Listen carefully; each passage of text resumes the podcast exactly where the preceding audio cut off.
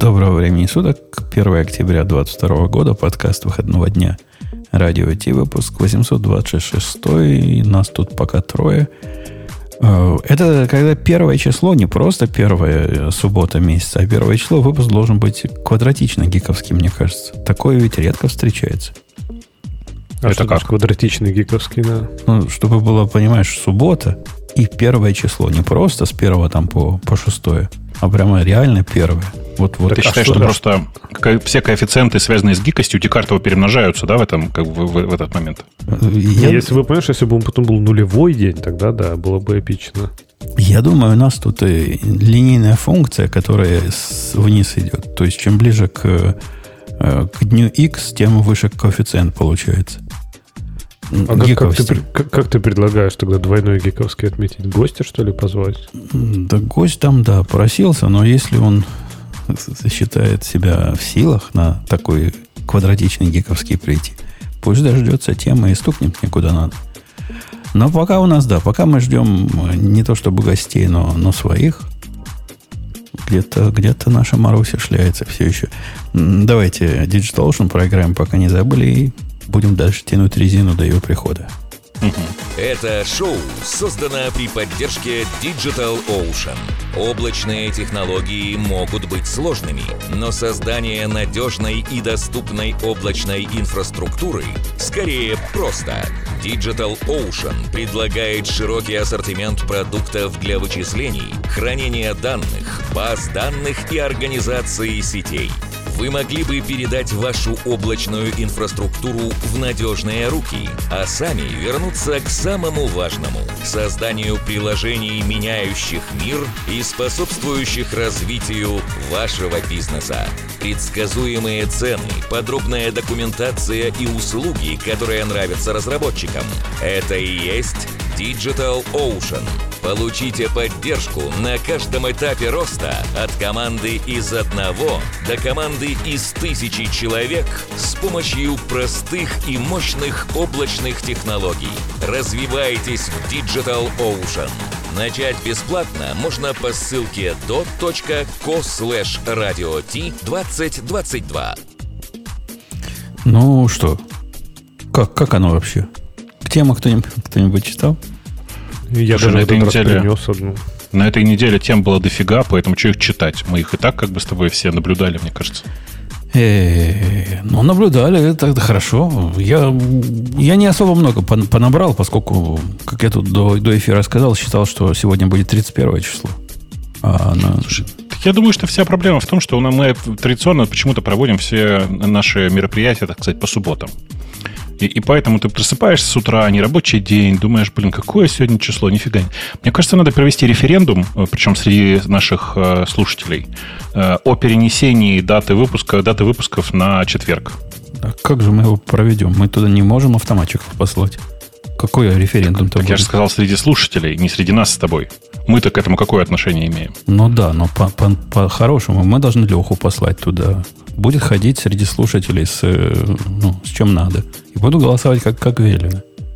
А тут ты, ты предлагаешь им что, реально волю свою высказывать? Ну, почему бы нет, в конце концов? Хм.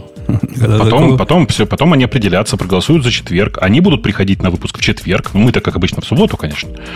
А, вот, и все будет, мне кажется, органично. Ну, в принципе, так голоса все равно мы считаем, поэтому все сгладить. Сможем сгладить как надо. Так все что так. Будет нормально.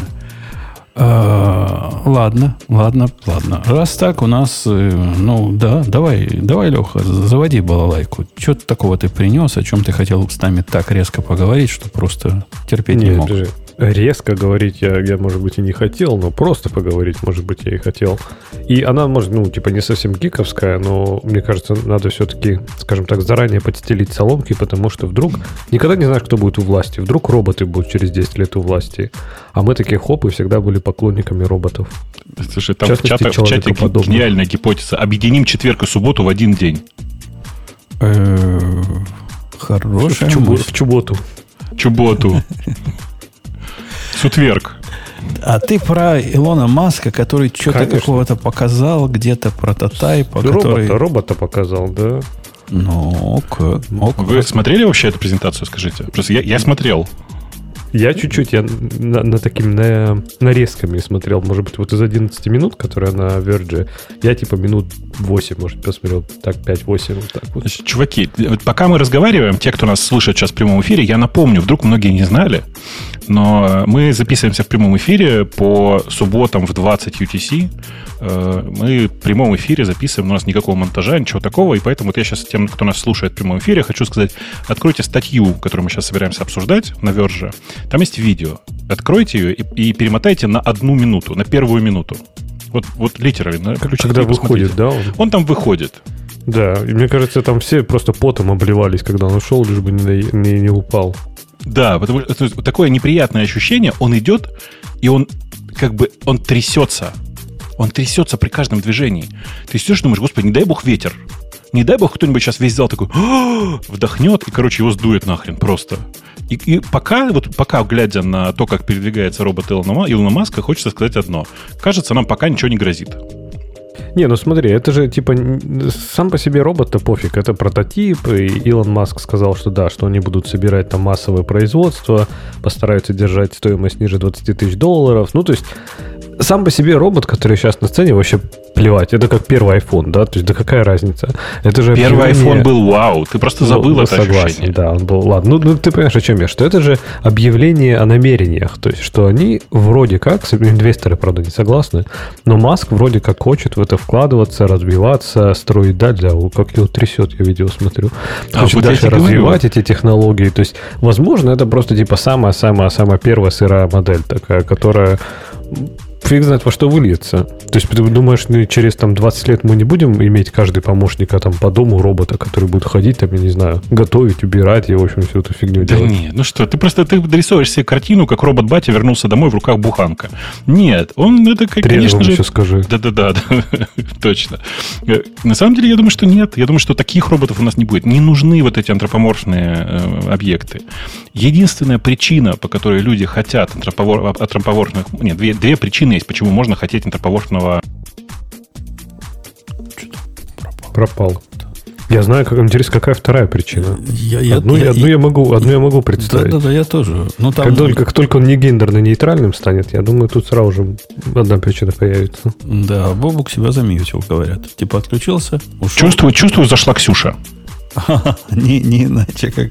Опять тобой заходит. Да, что ж ты будешь делать? Надо ей напомнить, что... На, вот чем, это, на чем вы меня прервали? Quite, quite literally подсидела, да? Ну, да, на, да, на да, самом да. интересно. Мы пытаемся понять, какое второе. Первое использование мы без тебя поняли, а вот второе... Что похоже будет, да? А второе, на самом деле, не очевидное. Дело в том, что у нас вокруг нас интерфейсы э, сделаны все для людей. Автомобиль сделан с расчетом на антропоморфное существо. Дверные проемы сделаны с расчетом на антропоморфное существо. Ну и так далее. Там, мы, не знаю, мы с Лехой не, не, не, то, не то придумали. Мы гораздо а более какой? реалистичный use case придумали. Какой? Ну, как правильно сказал Леха, если они не будут ген- гендерно-нейтральными, то уже есть один use case. Во-первых, хочу тебя заметить, Лех, что они, они могут быть гендерно-нейтральными, но есть же аддоны, продаваемые за деньги. Это же, ну, Илон Маск. Понимаешь? Это уже Пелевина. Это вы о пошел, чем? Да? Я это... уже... Мы новую книгу пугает. Пелевина обсуждаем, Ксюш. Нет, Нов... вы что-то другое обсуждаете. Давайте, рассказывайте. Как называется новый, новый Пелевин? кей джи би ти? Да? кей джи би ти плюс. Да, да кей джи би ти плюс. Ага. Не, мы а... говорим про робота от, от Илона Маска. От Tesla Bot он называется, да, по-моему? А нет, Optimus. Optimus, Optimus, Optimus да. Ага. А следующий будет Optimus Prime, видимо. Но... А что он делает? Он пока ходит. Плохо. А, он, плохо. Он пока трясется, как это, как чихуахуа, и медленно-медленно идет по сцене. Мне на самом деле, знаете, что, что не понравилось в этом, в этом видео еще? То, что он сначала выходит голый, а потом его прямо на сцене одевают, внимание, в железные доспехи. Ты до сих пор и... про робота, да? Не про Маску, надеюсь. Да-да, конечно, конечно. Нет, если бы Маск вышел голый, это было бы, ну, интересно. Хотя нет, он сейчас в такой отвратительной форме. Вы, кстати, обратили внимание? Прям плохо выглядит чувак. Спит, мне кажется, мало. Короче, глядя на, на этого робота, у меня, правда, ощущение, что будущее, к сожалению, пока очень далеко. Знаешь, еще в чем причина? Дело в том, что они же этого робота показали... Не этого робота, в смысле, они же роботов показывали на своей первой презентации. А это было почти полгода назад, когда они говорили, смотрите, мы собираемся делать роботов. И там выходил такой, как, ну, блин, даже не знаю, как сказать, человек в костюме робота, очевидно, который изображал из себя ну, вот, вот этого буду, будущее, то есть изображал из себя как бы роботов. А сейчас нам показали настоящего робота. Очевидно, что он управляется от контроллера от обычного, в смысле там, от джойстика от какого-нибудь или от еще от чего. То есть он не сам ходит. И он же проводной, кстати, к вопросу. И он страшно выглядит, он шатается, он трясется, ну, реально, как чихуахуа или как человек с этим... Как называется эта болезнь? С Паркинсоном, да? Короче, и он не вызывает ощущения восторга от происходящего. Он вызывает ощущение, зачем нам показывают ретрофутуризм. Ну, блин, может, они допилят. Представь, они доработают, и он будет... А почему антропоморф, ну, например? Ну, во-первых, действительно, все интерфейсы сделаны. Во-вторых, мне кажется, психологически, например, людям будет ну, проще воспринимать ну, человекоподобного какого-то робота как, не знаю, ассистента-помощника.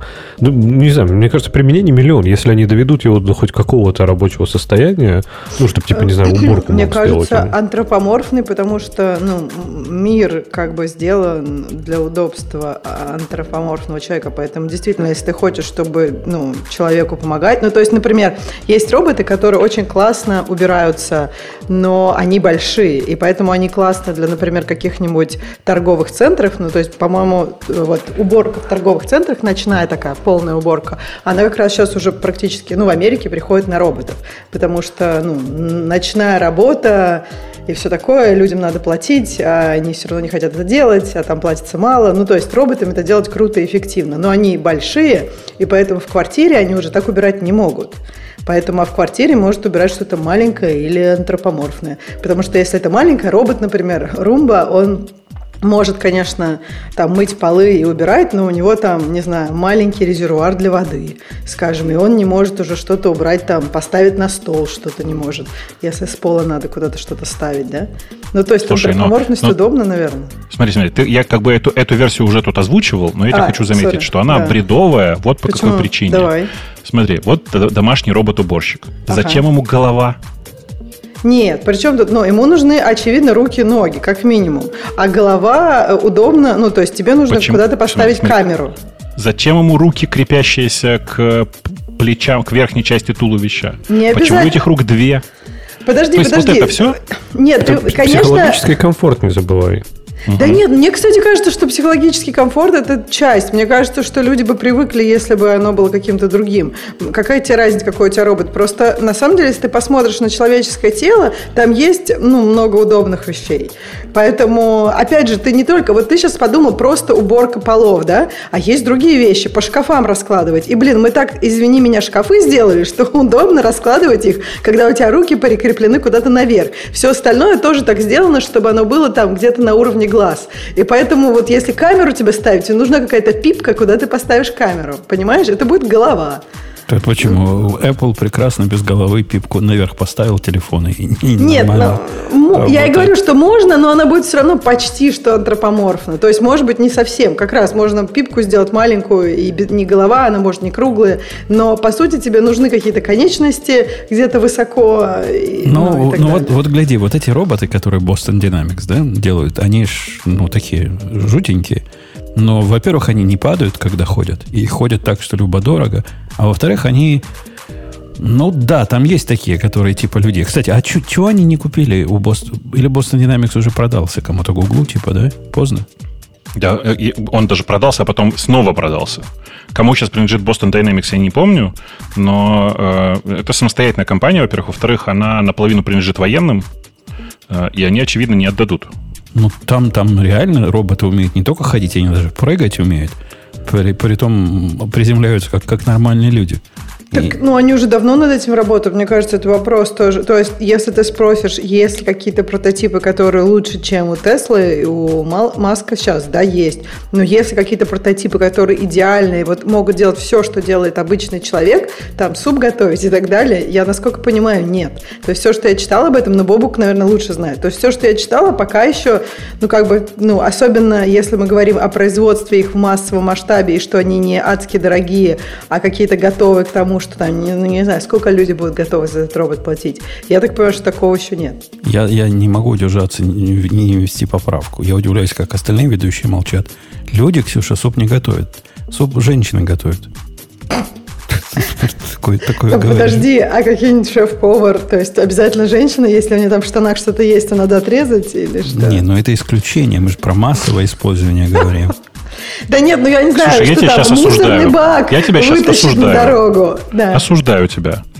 Для того, чтобы превратить человека, по мнению Умпутуна, то есть мужчину в женщину, не надо ничего отрезать. Достаточно самоопределения. Точно. Он должен просто да. сказать, что ощущает себя сегодня женщиной. Сегодня, ладно. Сейчас. Нет, ну, я имею в виду, давайте, вот, ну, как бы, робот, есть разные направления, как бы, работы, да, вот военные хотят, чтобы роботы делали одну штуку. Там, если мы говорим про консюмерский рынок, то наверняка робот, ну, такие обычные обыватели, как я, бы хотели, чтобы роботы, например, там, все по дому делали, потому что это не очень удобно аутсорсить, а если бы дома стояла железная штука, которая что скажет, то она делает, было бы, мне кажется, классно. Нет? Вам не было бы классно? Ну, э, не, а, мне нет. Говорят, с аутсорсингом, Ксюша, тоже проблем особых нет. Вот те, которые этим пользуются, говорят, да нормально работает. Нафиг нам робот? Мы мексиканку берем, она типа круче любого робота делает. Да, а она завтра у нее ковид, послезавтра она не может прийти в двенадцать и так далее и тому подобное. Ну, то есть, на самом деле, я не знаю, я восхищаюсь людьми, у которых вот так все хорошо работает. Мне кажется, это случайность. Завтра все ломается. Ну, и вообще надо много всего... А робот, мне кажется, будет просто надежнее. Конечно, он тоже будет ломаться, но это тоже в, твоей, в твоем каком-то контроле. Бобок, а у тебя что, не бывает, что, я не знаю, ты не хочешь с пола свою одежду выбирать? Или там ее в стиралку засунуть? И ты бы вместо того, чтобы самому это делать, сказал бы, робот, делай? Нет? Слушай, я просто уверен, что это полумера, в том смысле, что я бы вообще не хотел, чтобы у меня в квартире были шкафы. Я считаю, что шкаф – это такое отдельное помещение, которое должно быть где-то далеко, а еще должен какой-то, не знаю, механизм быть, который подбирает одежду, которую я бросил, сам ее стирает, сам ее где-то складывает в сторидж, а потом достает то, что мне надо на следующий день. Ну, в смысле, так это робот. Полумеры. Надо печатать это, одежду это... каждый раз, когда она тебе нужна, и выбрасывать. Просто это робот... Это, кстати, отличное решение. Это, это робот... Это классно, мне тоже нравится. Умпутун, прям плюсик тебе. Давай, стартап сделай, я прям очень хочу. Вы видели, да, тут на днях, на, на неделе высокой моды показывали чудесное решение, когда одну из моделей, она вышла в, в нижнем белье, и ей с помощью... Э, как это сказать, расп, распылителей, нет, с помощью А-а-а. распылителей на ходу буквально меньше, чем за минуту сделали платье. Прямо на ней. Это, на самом деле, крутое решение. Крутое оно... решение, только платье будет обтягивающее, да? Нет, нет, оно не очень нет? обтягивающее. Нет, оно, а оно... как оно так?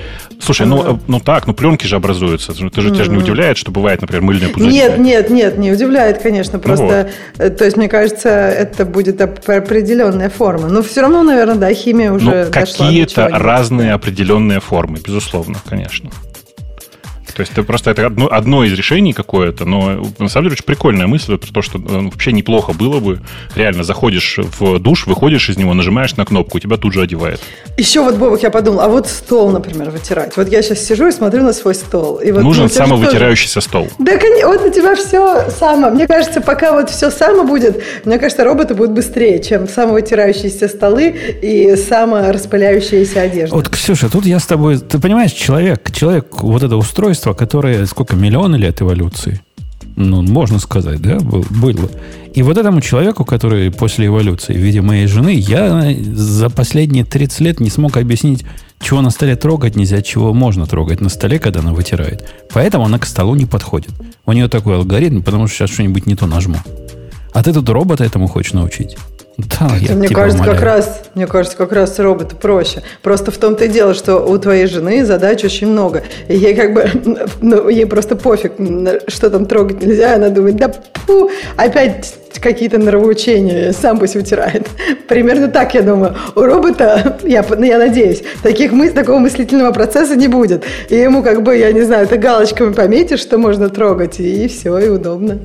Ну, даже вытирать стол, правильно, это, как мы видим, сложная задача. А, вот что-то... Кстати, по поводу роботов. Ко мне же вот этот чувак вернулся, который на время ковида пропадал. И он... Вы представляете, есть люди, которые никогда Copilot не видели, даже не знают, что это такое. И вот сегодня я видел, как нормальный человек, такой не очень продвинутый программист, реагирует на появление Copilot в его жизни. Чувак реально собирается найти какие-то курсы другой профессии, потому что говорит, мы, мы пропали. Все, все плохо, мы пропали, теперь программисты не нужны. Я его пытался как-то успокоить. Но после того, как его... А он пишет такой код, который, ну, реально Copilot может вместо него писать. Где он только... То есть начал... он таки прав. Он таки прав. Его работа Copilot'ом только так заменяется. И пока его не было, я этим занимался, и с Copilot'ом жизнь стала лучше, жизнь стала веселее. Он в панике. В панике. Вот сейчас прямо в панике. Мы с вами разговариваем, он в панике ищет. То ли на юриста пойти, то ли на бухгалтера. Думаю, ну, мне думаю, кажется, думаю, юристы и бухгалтеры не... еще проще, да, Copilot. Бухгалтера-то точно заменят в первую очередь, что уж. Юриста еще я... ладно. Не-не, на все наоборот. Я вам ответственно да, заявляю, что наоборот. Юриста быстрее заменят. Бухгалтер и... – это человек, это на, самом, это на самом деле незаменимый человек. Это человек, который на самом деле построит все на коммуникациях и поиске лазеек. А юристы в среднем сейчас, в большинстве случаев, это люди, которые просто находят тебе, особенно в Штатах, прости меня, это просто люди, которые находят тебе соответствующие прецеденты и все, больше ничего. Я думаю, юристы как раз, когда говоришься, типа, и у них как раз, ну, не, не, с... ты путаешь с адвокатами. Личные связи. Ты путаешь а, с адвокатами. Это, это, это баристеры. Не, да, мне типа... кажется, Бобок, ты сейчас ты, ты все как бы в одну, ну, то есть бухгалтеры тоже бывают Бывают разные. Бывают просто, ну там, не знаю, аудиторы, они просто проверяют, честно. И просто между, вместо них можно кучу программ а вот, сделать. Вот смотри, тут, а... тут есть важный момент. Аудитор – это человек, которого приглашают специально уже после того, как прошла машинная проверка. Ну, как бы да, но, слушай, я просто у меня есть знакомые, и я разговариваю, и мне кажется, там, ну, серьезно, очень большой кусок работы можно еще, еще аутсорсить не, не, машину. Смотри, тут, тут это, я вот к чему. Вот аудиторы и подобные ребята, это люди, которые выполняют ту же самую функцию, что нотариусы. То есть они как бы собой заверяют правильность. Их заменить нельзя физически, потому что нужно заменить не их тогда, а всех людей вокруг. Что люди людям доверяют, а компьютерам нет. Окей. Okay. Слушай, смотри, но ну, мне кажется, просто тут зависит, как в программировании, от твоего уровня, ну, я не знаю, как по-русски, сеньорити, опытности. Ну, то есть, смотри, yeah. да, смотри, как, ну, сеньорити нет такого русского слова. Сеньорности. Смотри, сеньорности, сеньорности, помидорности. В общем, как, смотри, какого уровня вопроса ты решаешь. То есть, мне кажется, у бухгалтера может быть там очень простые вопросы, когда ты считаешь, а может быть очень сложный вопрос, когда ты действительно ищешь лазейки, когда ты во всем этом разбираешься, все загружено в твой мозг и, и так далее, и ты можешь, у тебя есть какие-то связи, коннекшены и так далее, и тому подобное. Слушай, я, я, конечно, не Грей, но я, в принципе, имел за свою туманную молодость отношение к бухгалтерии. К бухгалтерии. И я тебе скажу, там элементарная экспертная система справится лучше девяносто пять процентов умных бухгалтеров по, по поводу лазеек. Ну, там реально не rocket science. Ну, вот реально. И научить роботов вот этим всем обходным маневрам, да это фигня вопрос. Не знаю, Бабок, согласен ты со мной или нет, есть ли у тебя такой опыт, но мой опыт, он из, так сказать, раннего э, постсоветского, постсоветской действительности. Может, сейчас все хуже стало или сложнее, но тогда это оптимизировалось прямо на раз при помощи компьютеров. Я уверен, и сейчас примерно так же. Ну, так и есть. Так что зря ты, Ксюша, преувеличиваешь. У них реально техническая работа, и не, не очень она такая многофакторная. Слушайте, а почему тогда это, вот Copilot летит, а нет такой системы, которая всех... Я не хочу сейчас всех бухгалтеров оставить без работы, но которая всех бухгалтеров оставляет без работы. Как есть нету? Идея? Как нету? А, в смысле? Например... Ну, сколько сейчас еще тысяч этих бухгалтеров? Да-да-да, но Come ты знаешь, on. Что ни одна маленькая организация сейчас бухгалтеров своих не держит. А раньше у каждой был свой бухгалтер. А, ну еще, например, да, TurboTax тоже, например. Ну, это не, не совсем бухгалтера, а это какие-нибудь tax-адвайзеры, но то же самое, да. Ты можешь свои таксы делать с приложением, и, в общем, куча людей, я думаю, перестали этим заниматься уже. Да какая-нибудь там эй ти ди или эй ди ти, как она называется? Одна из Intuit, самых известных. Intuit, нет? Ну, по-моему, эй ди ти это та, которая бизнес использует для... как выносной бухгалтер. А, эй ди ти, да-да-да, я поняла, о чем ты говоришь. Да-да-да, это такой большой, большой игрок, да. Но сейчас, мне кажется, есть разные. Workday, по-моему, то же самое делает.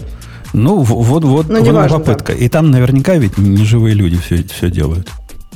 Иначе бы это не масштабировалось. Нормально работает. Причем я, я зуб даю, там эмейлами не пахнет. Там все чисто либо на какой-нибудь ну, ну, алгоритмической основе, либо какая-нибудь более-менее нечеткая логика в тонких случаях. Но email им сто лет там не нужен. Да и... нет, там не нужен как, никакой email. Там, по-моему, все ну, straightforward, rules и все такое.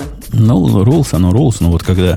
хитрость какую-то тебе предложить, вот это все, там mm. могут быть не просто алгоритмы, а хотя бы какие-нибудь, там, не знаю, многофакторные анализы по разным измерениям. Типа и... другие пользователи, другие пользователи, которые делали то же самое, типа хотели вот этого. Ну, типа, там n, n, n, n, пространство с n измерениями, они по каждому меряют эффективность решения и выдают тебе рекомендацию там с весами, и я не знаю, какими методами они пользуются. Что-то в эту сторону, которая тоже в принципе, довольно примитивно. Ну, в общем, да, все, все будут не нужны. Программисты не нужны, юристы не нужны, бухгалтеры не нужны. Поэтому, чувак, просто бот им отчасти. Круче ты будешь, тем меньше шансов, что Copilot вместо тебя все сделает.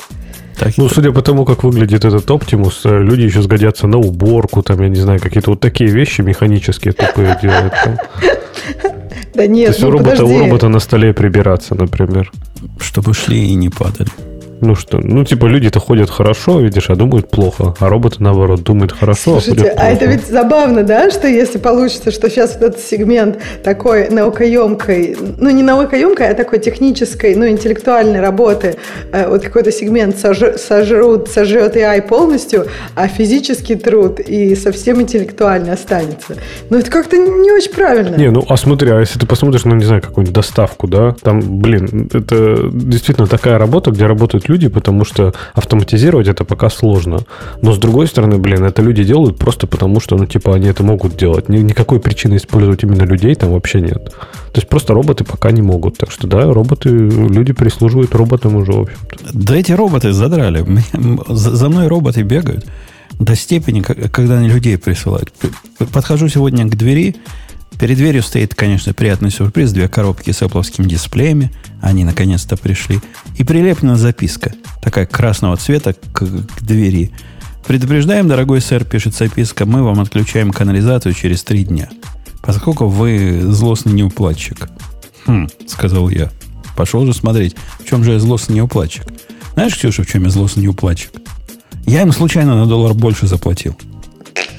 Серьезно? Ну, у вас ну, такие тупые системы? Когда вводил, на доллар больше ввел, и у них там теперь вот этот баланс не сходится. Вот эти бухгалтера роботовские не рубят. Слушай, меня бесит вот эти... вот, ну, как бы есть два типа аккаунтов, э, когда ты можешь положить больше заранее, и когда ты не можешь. И, блин, меня так бесит те, которые не можешь. Ну что? Ну, ну неужели почему нельзя сделать нормально? Ну, тут как это? Вот, допустим, ты в отпуск уезжаешь, не хочешь в следующий месяц об этом беспокоиться, просто положил заранее. Нет, там у них не получается, они все равно тебя зачаржат. Я там подозреваю, что программист, который алгоритм писал, он там сделал целочисленное вычисление. Типа, что-то минус что-то, а потом ну, ц- целое взять, знак отбросить. Сравнение с нулем, да? И если один, нет, да. не, не равно. Значит, значит, чего-то должен. И я не знаю, как с ними об- обойтись. Типа, что мне сделать? Я нашел красивое решение. По-моему, я роботов убедил. Я всю ту сумму, что я должен был, заплатил теперь еще раз, но ровно копеечка в копеечку. Все восемьдесят шесть долларов, там семнадцать центов, заплатил еще раз. Вот посмотрим, как оно. Пробьется. Ну, мне кажется, нет? Надо звонить, звонить, звонить, как обычно. Тут же в Америке пока три часа не просидишь. Человеку причем, заметь. Конечно, человеку. Нет, ну сначала там будет робот, через которого можно пробиться как-то, а потом, да. Но это уже в понедельник, они по выходным не работают. Это же не барское дело, а по выходным работают. Это правда. Э, ладно. Кстати, слушай, Ксюша, а, а вы заметили, что... Помните, когда-то тут Google нам обещал, это было три года назад, что будет такая система, встроенная в этот самый в гуглового ассистента, которая сама за вас везде будет дозваниваться, все проблемы за вас решать и все такое. Пи- и что, пиццу, где она? Пиццу заказывать они показывали, да, как она за тебя да, заказывает? Да. Как? Где она там? Видел кто-нибудь ее? Там нет, же, там же еще, где... где Stadia. По-моему, в этот же, да, в этот же раз и Stadia показывали, нет? В эту же выставку. А, да, слушай, по-моему, да. По-моему, это был один и тот же, один и тот же Google I/O. А, ну, давайте... На если, том же кладбище. Если уж про Stadia заговорили, то у них, говорят, какие-то маленькие проблемки, да? Да, нет, проблем никаких. Они просто объявили, что закрывают пользовательский сервис. Больше Google Stadia как таковой не будет. Все будет хорошо. Технология замечательная. И, наверное, мы, они даже смогут ее кому-нибудь перепродавать и всякое такое. Но пользовательский сервис закрывается. Нас всех тошнит. Как бы сказал... Кто это был? Филипп Харрисон, да? Что типа, все, мы закрываем... Это замечательное мероприятие, и больше этим заниматься не будем. Ну, там все было гораздо более мягко сказано о том, что технология замечательная и все такое, вот. Но результат тот же самый. А для тех, кто не инициирован, да, и который Stadia никогда... Кто-то ее вообще живьем видел? Она была ну, уже? Ну, конечно, да? Я пробовал, да. Пробовал. Это как что? Это как вот тут нормальный, который, как он называется, тоже на S. S? Ну, как, какой GeForce, самый... GeForce Now. Как GeForce Now? Не-не-не, ну, ну, есть, в который подписываешься на игрушки, играешь в них через интернет. Ну, как он называется? Ну, ну, GeForce Now? Да, так, на S. Пусть нам подскажут, как называется самый главный. Самый главный называется GeForce Now. Я тебе зуб даю. Кроме него есть Amazon Luna, Steam пишут, нет, Steam. Steam. Через... Я Steam имел в виду, во, Steam, на ну, S как, же, как, правильно? Ну, ну. ну ты, если ты Steam имел в виду, то там облачный, облачного гейминга тебе не предоставляется. Mm. Там пишут с GeForce Now, вот, на, на S начинается. Steam, Steam, Steam, я Steam, да. А Steam, Steam, не смотри, Steam это, да? Это магазин игрушек. Steam это магазин игрушек. Uh, GeForce, uh, Stadia — это совершенно другая история. Это ты там покупаешь и играешь в облаке. То есть ты литерально мог играть на телефоне или на планшете, или вообще на телевизоре. То есть вообще, в принципе, не имея в руках никакого мощного компьютера. Он тебе... Ты как бы нажимал на кнопочки, он отправлял эти кнопочки на сервер, там принимались какие-то, принимались, принимались какие-то действия, дальше тебе видео отправлялось обратно. А я почему-то был уверен, что Steam так и работал. Ну, я настолько не. далек от всего вашего. Не-не, конечно нет, конечно нет. В Steam есть поддержка. Я думаю, что ты вот почему думал. В Steam так можно. Ты поставишь дома мощный компьютер, а на телевизоре можешь играть. Он будет стримиться с твоего, с твоего компьютера. Но фактически, конечно, только у тебя, ну, если у тебя есть другой, если у тебя есть мощный компьютер, то зачем тебе через какие-то сети тут что-то гонять, когда можно напрямую компьютер воткнуть в телевизор? В случае со Stadia, мне кажется, что это с самого начала был провал. Я просто помню, как мы его обсуждали. Я тогда еще говорил, что нельзя гнаться за всеми, э, как, за всеми зайцами сразу. Google же тогда одновременно они объявили, что у нас будет Google Stadia, это стриминг для пользователей, такой просто играй и не хочу. Э, для того, чтобы играть, нужно обязательно купить э, их контроллер. Для того, чтобы... Ну, при этом они объявили, что у них будет своя собственная игровая студия, которая будет делать э, ну, высшего качества игры, в смысле ААА игры сама. Э, и купили, причем, студию, состоящую сплошняком из неудачников, простите за выражение. Э, они одновременно вместе с этим сказали, что мы будем дизраптить всю индустрию игр, потому что будем предоставлять сервис, э, облачный хостинг для разработчиков игр, чтобы они могли делать... супер крутые игры на несколько миллионов пользователей онлайн, потому что это можно все делать на наших серверах, прозрачно, там в одном пространстве памяти и все такое. И это вообще, конечно, просто ну, невозможно. Типа, чуваки с разных сторон зашли на один, на, на один рынок и не смогли сделать ничего. Не, а вот по, вообще, по, не... по поводу не смогли, я, я не понимаю, я ведь не пробовал. То есть оно включаешь, не работает, что ли? Что не так получилось? С первого числа оно перестает, официально будет с первого, не, по-моему, это, января оно это, перестает это, работать. Это я понимаю. А вот до первого января, как игры у них есть? Вот эти эй эй эй тайтлы у них появились? Ну, какие-то? Некоторые тайтлы были, это не их игры. Это игры других сторонних разработчиков. Ты, конечно же, должен отдельно платить за Stadia, в смысле за доступ к Stadia, отдельно за сами игры. И многие люди там играли. Многие, в смысле, я без сарказма, я серьезно, многие там играли. Конечно, меньше, чем на GeForce Now играло, чем у, у Nvidia. Но, тем не менее, играли многие. Но, судя по всему, трекшн, который показывал сервис, был все равно недостаточно хорош для того, чтобы Google продолжал это все дальше сохранять как сервис. А вот это... Вообще, я, я, кстати, я, кстати, был скептиком большим, простим, потом перебью. Когда мы ее, помню, мы обсуждали Stadia, я был очень большим скептиком, что, в принципе, вот такой вот облачный гейминг, это, ну, типа, какое-то будущее у него есть. Но при этом GeForce, я, я сейчас играю сам в нем. Достаточно много, да, то есть Это прям круто, это очень удобно. Я, даже удивительно, почему, он, почему Stadia не полетела при всех ресурсах Google. Может быть, действительно они просто попытались откусить слишком много. Потому что, например, Nvidia, она не пытается соперничать же ни с кем, да, вот это GeForce Now. Они типа переводят, ну, чуть ли там магазина у них своего никакого нет. Ты просто в Steam типа покупаешь игрушки и играешь. Или там в Steam, в Ubisoft магазине, или в этом в Epic, да, лончере. Ну, то есть они, по сути, не пытаются стать чем-то другим, кроме тупой, ну, такой тупой виртуалки в облаке, которая тебе может стримить картинку. И мне кажется, ну, вот эта бизнес-модель вполне работает, вот, на мой взгляд. Ну, вообще, мне кажется, такая бизнес... То есть, я, я правильно понимаю, что я могу взять телевизор, могу взять какой-то контроллер. Но мне что-то еще надо, да, чтобы контроллер к телевизору при, прикрутить. И буду играть в их игрушки, в любые. Ну, как Б- в любые. Те, те, те, которые поддерживают. Те, не, они не с приставки. Это, это игры с, как раз со Steam, ну, из подобных сторов. Не, я к тому, что мне приставку не надо покупать, видимо. Как, ну, во всяком случае, мощную приставку. Мне пи эс пять какую-то покупать не надо, правильно? Не-не, ничего такого тебе не нужно. Это чисто, чисто клаудное решение.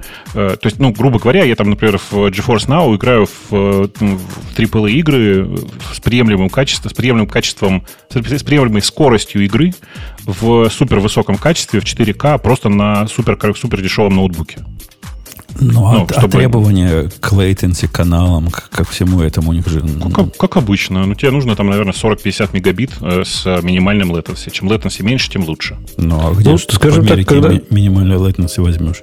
Тут у всех кабельный интернет минимальный лейтенси пятнадцать миллисекунд. Ну, там и сервера пятнадцать будут... пятнадцать миллисекунд нормально. Это нормально. Этого хватает. Нет, кстати, вот серьезно, потом я тоже был скептиком, что мы, вот ты когда играешь, ты вообще реально абсолютно не ощущаешь, что это где-то в облаке. То есть прям, не скажу, что у меня какой-то супер-пупер интернет, да, наверное, он, понятно, что сервер все-таки не в Америке, а в Европе где-то, и какая-то latency, наверное, есть, но она играется вообще, ну, типа незаметно, что это где-то еще. То есть ты просто, ну, типа играешь как обычно.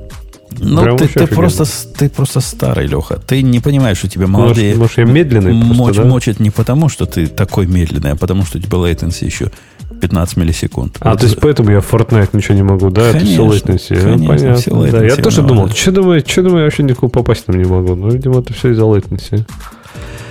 Ну, э, в общем, я что хотел сказать-то, что на самом деле бизнес это по-прежнему существует, GeForce Now неплохо себя чувствует, действительно неплохо себя чувствует. Э, настолько неплохо, что когда сейчас Stadia начала, ну, объявили о том, что закрывается, кстати, Stadia закрывается не просто так. Э, там же ты, когда э, играл в Stadia, да, ты писал, ты платил подписку за использование Stadia, а игры покупал отдельно. Так вот, когда ты там покупал игры, ты же тратил на это деньги. Сейчас при закрытии Stadia все деньги, которые ты потратил на покупку игр, будут возвращены. Деньги на покупку игр и деньги на покупку контроллера тебе тоже будут возвращены. Прикинь. Вообще, кстати, вот это любопытная штука. У меня даже когда начал на GeForce, я реально вот наивный. Я понимаю, что я наивный, но окей. Я когда пришел в GeForce, я смотрю на этот каталог игр, и я думал, что типа я плачу за подписку, а они мне дают играть в эти игры. И странно, почему они такого не сделали. Пусть даже это было бы дороже. То есть, типа, они, почему они не могут? Мог... Они не могут. Разработчики типа, игр против. Не дадут. Да, разработчики игр против пока. М-м. Просто, мне кажется, было, это было бы вообще офигенно, чтобы ты не заморачивался, не покупать никакие эти игры, ничего, никаких стимов тебе не надо. То есть, типа, ты заплатил, я не знаю, ну пусть, пусть там сколько, двадцать-тридцать там долларов в месяц, да, или там фунтов. Но у тебя просто все игры в каталоге доступны. И пока ты оплачиваешь подписку, ты играешь. Мне кажется, было я, бы офигенно. Я, на самом деле, тоже считаю, что это была бы отличная модель, и, и многие так тоже думают, но это требует изменений игровой индустрии, а это непросто. Пока там свой Netflix не появится, э, чуваки пишут, Game Pass, Game Pass вообще про другое. Game Pass про непонятно какие игры. А в GeForce Now хочется типа топ, в топовые классические игры играть. Не классические, в смысле, в топовые обычные игры. Как непонятно. Я как раз в такие играю. Я даже думал себе Game Pass этот купить. Это ты про Apple-овский, да? Не-не, Game Pass это, ну, у этих, у Xbox с, с PlayStation. А, а как у Apple называется? Game чего? Чего у них тоже? Аркейд. Аркейд, да.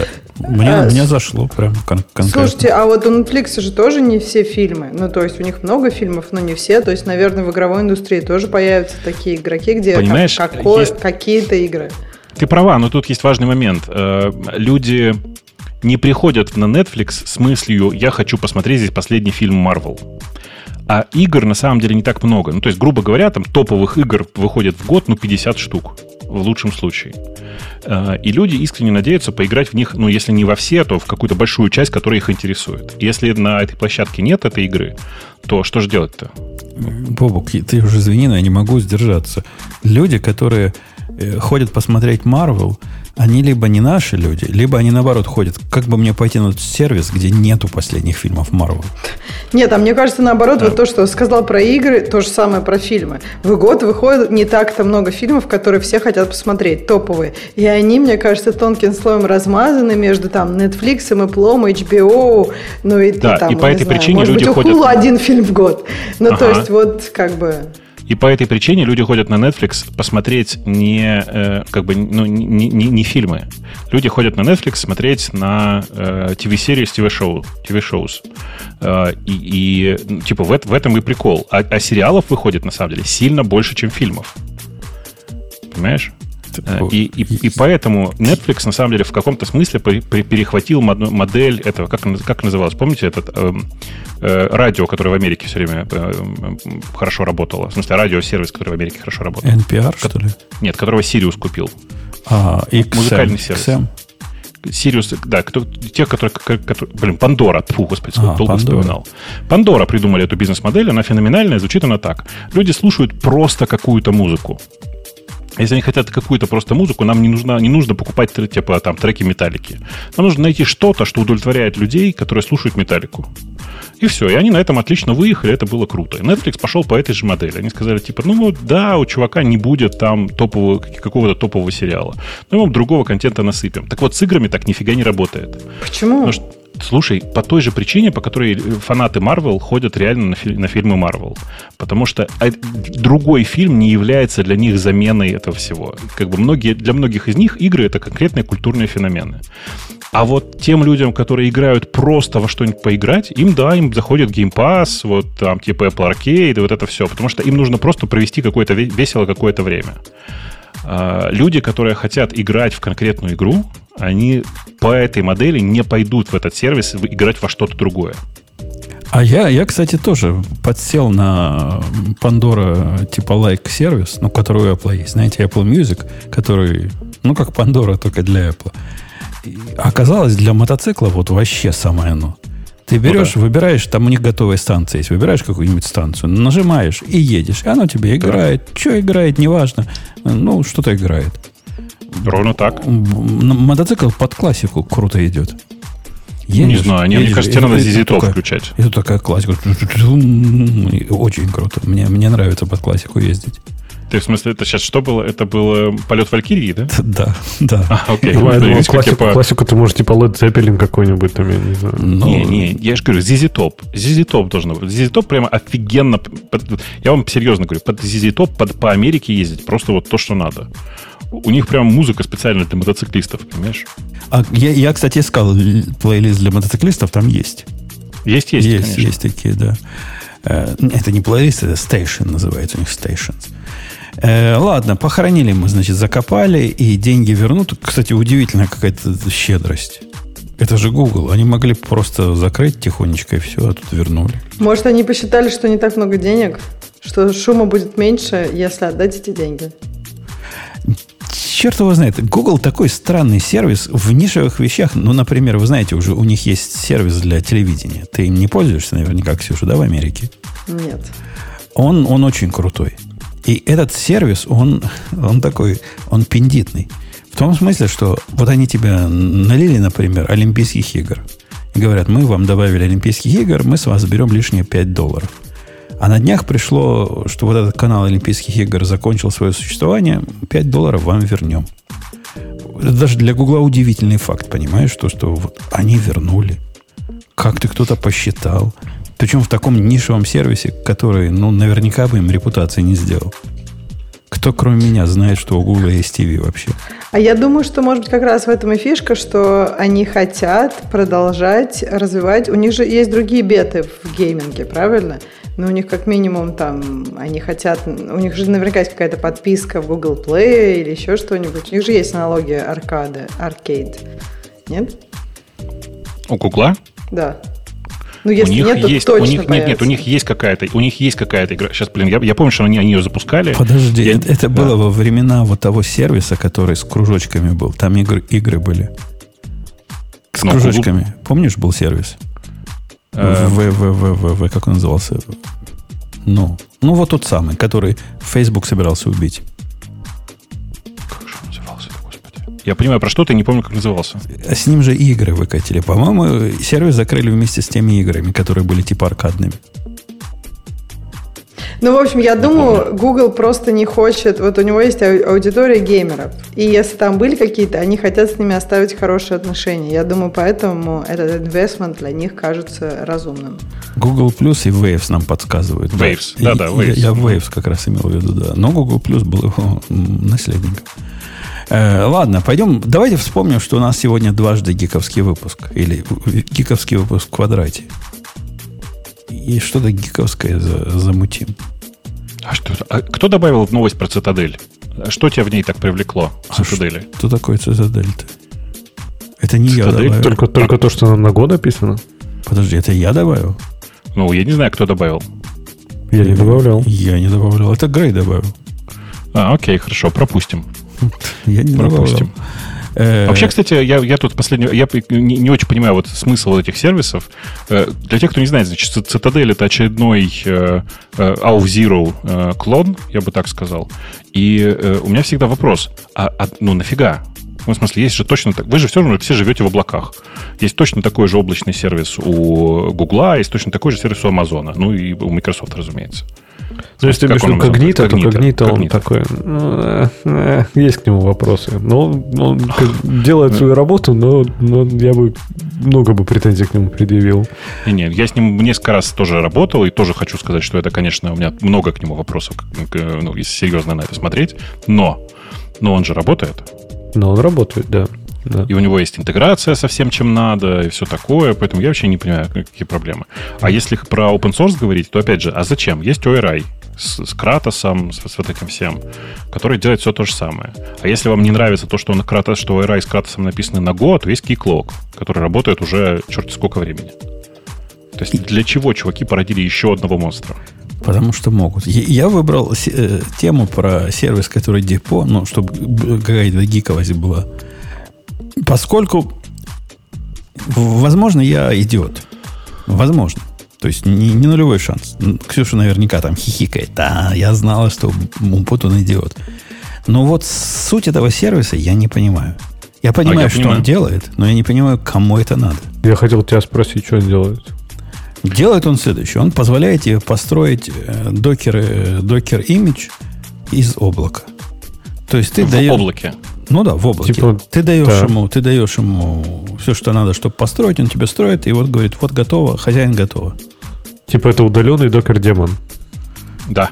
Ну, как- как-то да, но нет. Он, он не просто там докер-билд там делаешь, у него, у него свое все есть. У него какой-то там депо, билд надо запускать, но даешь ему контейнер, и он строит тебе имидж, и умеет сам этот имидж запушить, при этом он умеет сам еще провязывать, насколько я понимаю, интеграции с разными си ай-ами, и, и вот этот весь сервис, он зачем? Чтобы что? Они говорят, мы, во-первых, мы делаем с BuildX, ну ок, а кто не делает? Не-не, они не говорят, что, что с билдексом, они говорят, что какие-то аргументы принимают. Они говорят, что самое главное, у них какой-то там супер-пупер-мега-кэш используется. То есть типа супер-интеллектуальный кэш, который очень сильно оптимизирует время билда твоего. И, блин, это реально проблема. Если ты пробовал собрать, например, нормальный кэш между разными воркфлоуами на каких-нибудь GitHub си ай Actions, это прям это переключение то еще. Там, там такие костыли, там такие надо городить конструкции. В итоге это работает через пень-колоду. То есть там прям все, ну как-то, не знаю, очень тяжело это все сделать правильно. И я когда эту штуку увидел, я такой, блин, если они мне в десять раз ускорят билды моих э, имиджей, я готов им, сколько, сто долларов заплатить в месяц. Бобук, а тебе? Тебе это надо? Ну, я на это смотрю как просто на возможность э, сэкономить на серверах. То есть, типа, если мне не нужно будет очередной билд-сервер держать, э, все отправлять туда, то было бы здорово. Но, судя по цене, это не сработает. Так, а я не понимаю, они все, они как это делают? Они, типа, контекст пакуют и шлют вот на этот, на удаленный. Ну, то есть, типа, им не надо доступ к моему репозиторию иметь, да? То есть, он, то, что я укажу там в докер-файле, например, там, add или copy, это все у меня попадает, типа, в какой-то контекст, отправляется к ним туда на сервер, и там они уже с этим соберут. Или им надо дать доступ к GitHub репозиторию, собирать и, из GitHub. Я понимаю, что им контекст пиндюришь туда. Да, вот я тоже, судя по тому, по командам, по всему, вот именно, окей. Но тогда еще прикольно. Мне эта идея лучше кажется смехотворной, вот почему. Потому что возьмем какой-нибудь крайний случай, который тормозной и глючный, а именно GitHub Actions, который явно известен тем, что скоростью построения образов он не блещет. Ну, чего там скрывать, не блещет. Кстати, есть злобные слухи. Ты слышал, Бобу? Злобные слухи говорят о том, что это Microsoft специально придумал тормозить все это. Чтобы минуты, чтобы, чтобы, что, чтобы не пользовались? Чтобы минуты считать больше. Эм. Была большая, большая разборка то ли на Hacker News, то ли еще где-то, где человек с цифрами доказывал, что ну, не может такого медленного быть, они специально тебя тормозят. Ну, не суть. А суть в том, что вот если ты даже строишь на GitHub Action, у меня основная претензия, вот это тот этап, который я бы оптимизировал в последнюю очередь. Ну, то бишь, все остальное будет дольше работать. Почему мы должны зацикливаться на построении докер-имиджа, который, не знаю, как у вас, у меня строится быстрее всего? Не, ну смотри, у тебя же будет оптимизироваться, если ты используешь нормально агрессивное кэширование лейеров, как я так понимаю, вот этот депо делает, то даже не время билда, у тебя, у, у тебя же, например, будет влиять на время сборки твоего проекта. Потому что, например, если у тебя там эти долбанный пакет JSON не поменялся или еще что-нибудь, то тут придурок не будет выкачивать пятьдесят гигабайт интернета и, не знаю, двадцать пять тысяч пак- пакеджей своих и пересобирать весь мир, включая там какие-то нативные экстеншены ядра и прочую чушь. То есть вот этот бред весь можно будет пропустить, и у тебя действительно будет быстро. Потому что я говорю, вот, например, самое плохое вот с тем же GitHub си ай Actions, там что-то с кэшем все равно не то, я еще туда не смотрел в деталях, но когда ты попадаешь на кэш-мисс, и когда оно тебя начинает пересобирать фронтенд, ты, в принципе, все, какие там GitHub Actions, там можно, я не знаю, уйти кофе, наверное, пить и, и на, на три дня, в принципе, в запой в кофейный уйти. Там все так плохо, когда кэш-мисс. И если они это починят, если они будут мне гарантировать, что если пакет JSON не поменялся, пересборки не будет, это прям будет офигенно. Он очень сильно мне сэкономит время. Прям конкретно сэкономит. Ну, видимо, в твоем use case ты и тесты запускаешь из докер-имиджа, а не просто их собираешь. Да, да. Ну, ок. Бывает и такое, да. Я тоже так делаю. Не, подожди, тесты, не, не, тесты у меня бегут на этом, чисто на, на голом этом экшене. Ну, на голом экшене тебе тогда проблема кэширования должна решаться на уровне этих экшен.